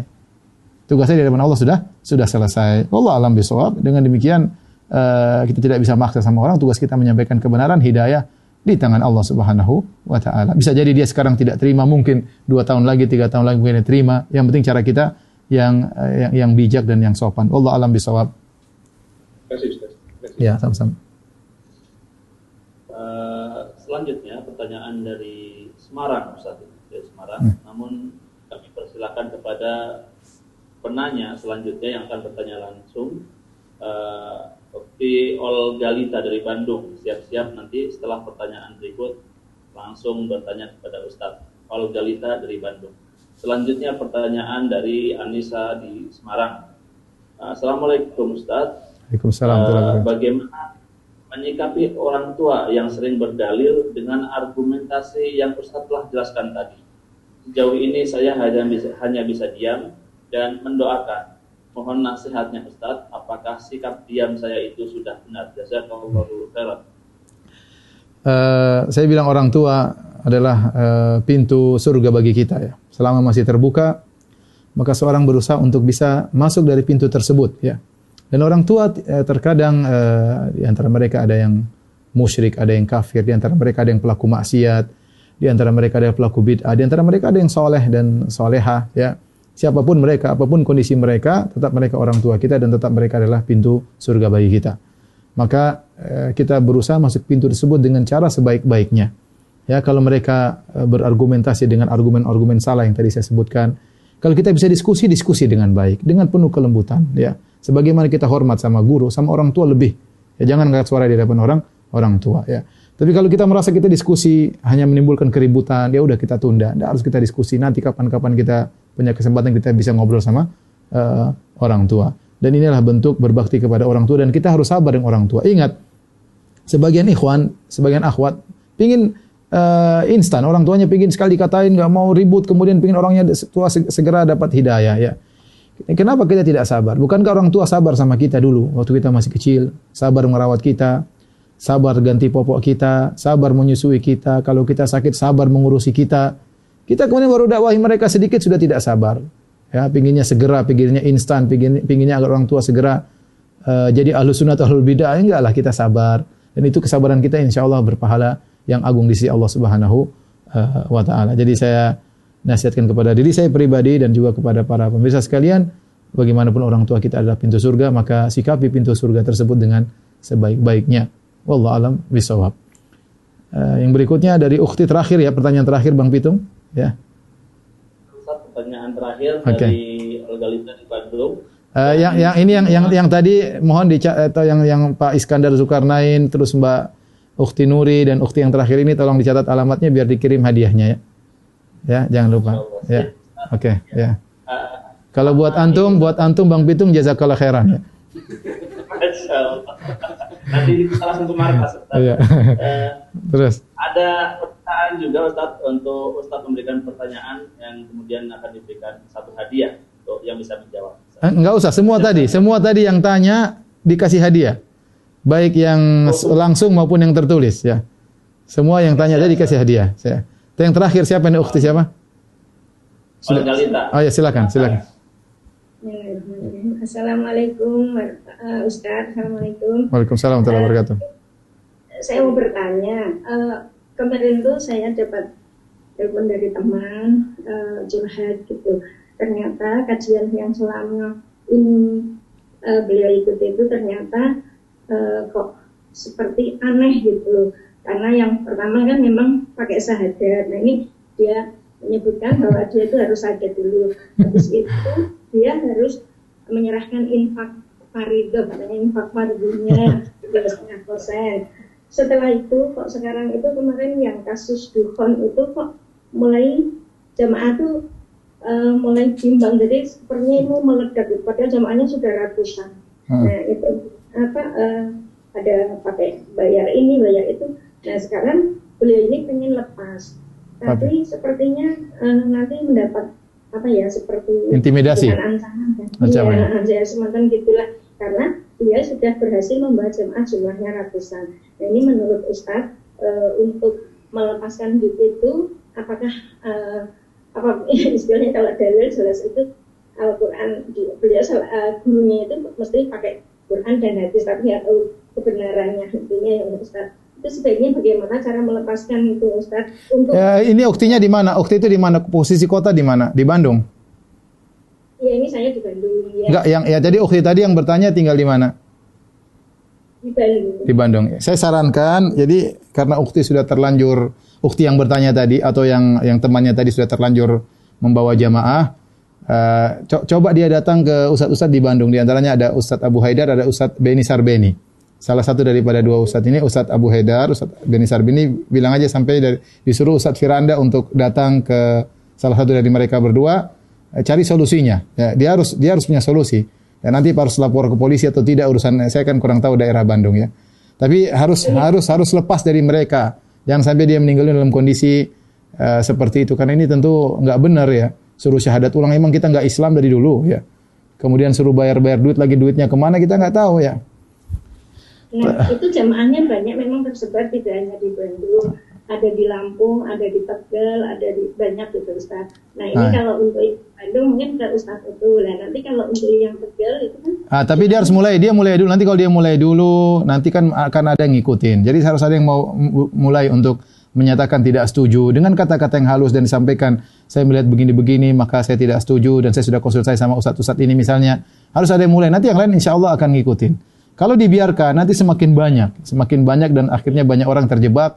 Akhirnya agama padahal cari duit tapi di cover dengan cover apa? Agama. Demikian saja kepada para pemirsa sekalian ya. Ya.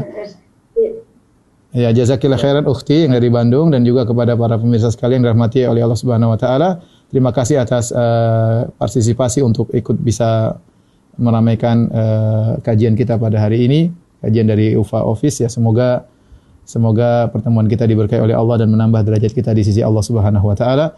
Eh, demikian saja. Jazakumullah khairan wa jazakunallahu khairan. Subhanakallah bihamdik asyhadu an la ilaha illa. Assalamualaikum warahmatullahi wabarakatuh. Ayo, segera download Quran Tadabbur, tafsir dalam genggaman Anda.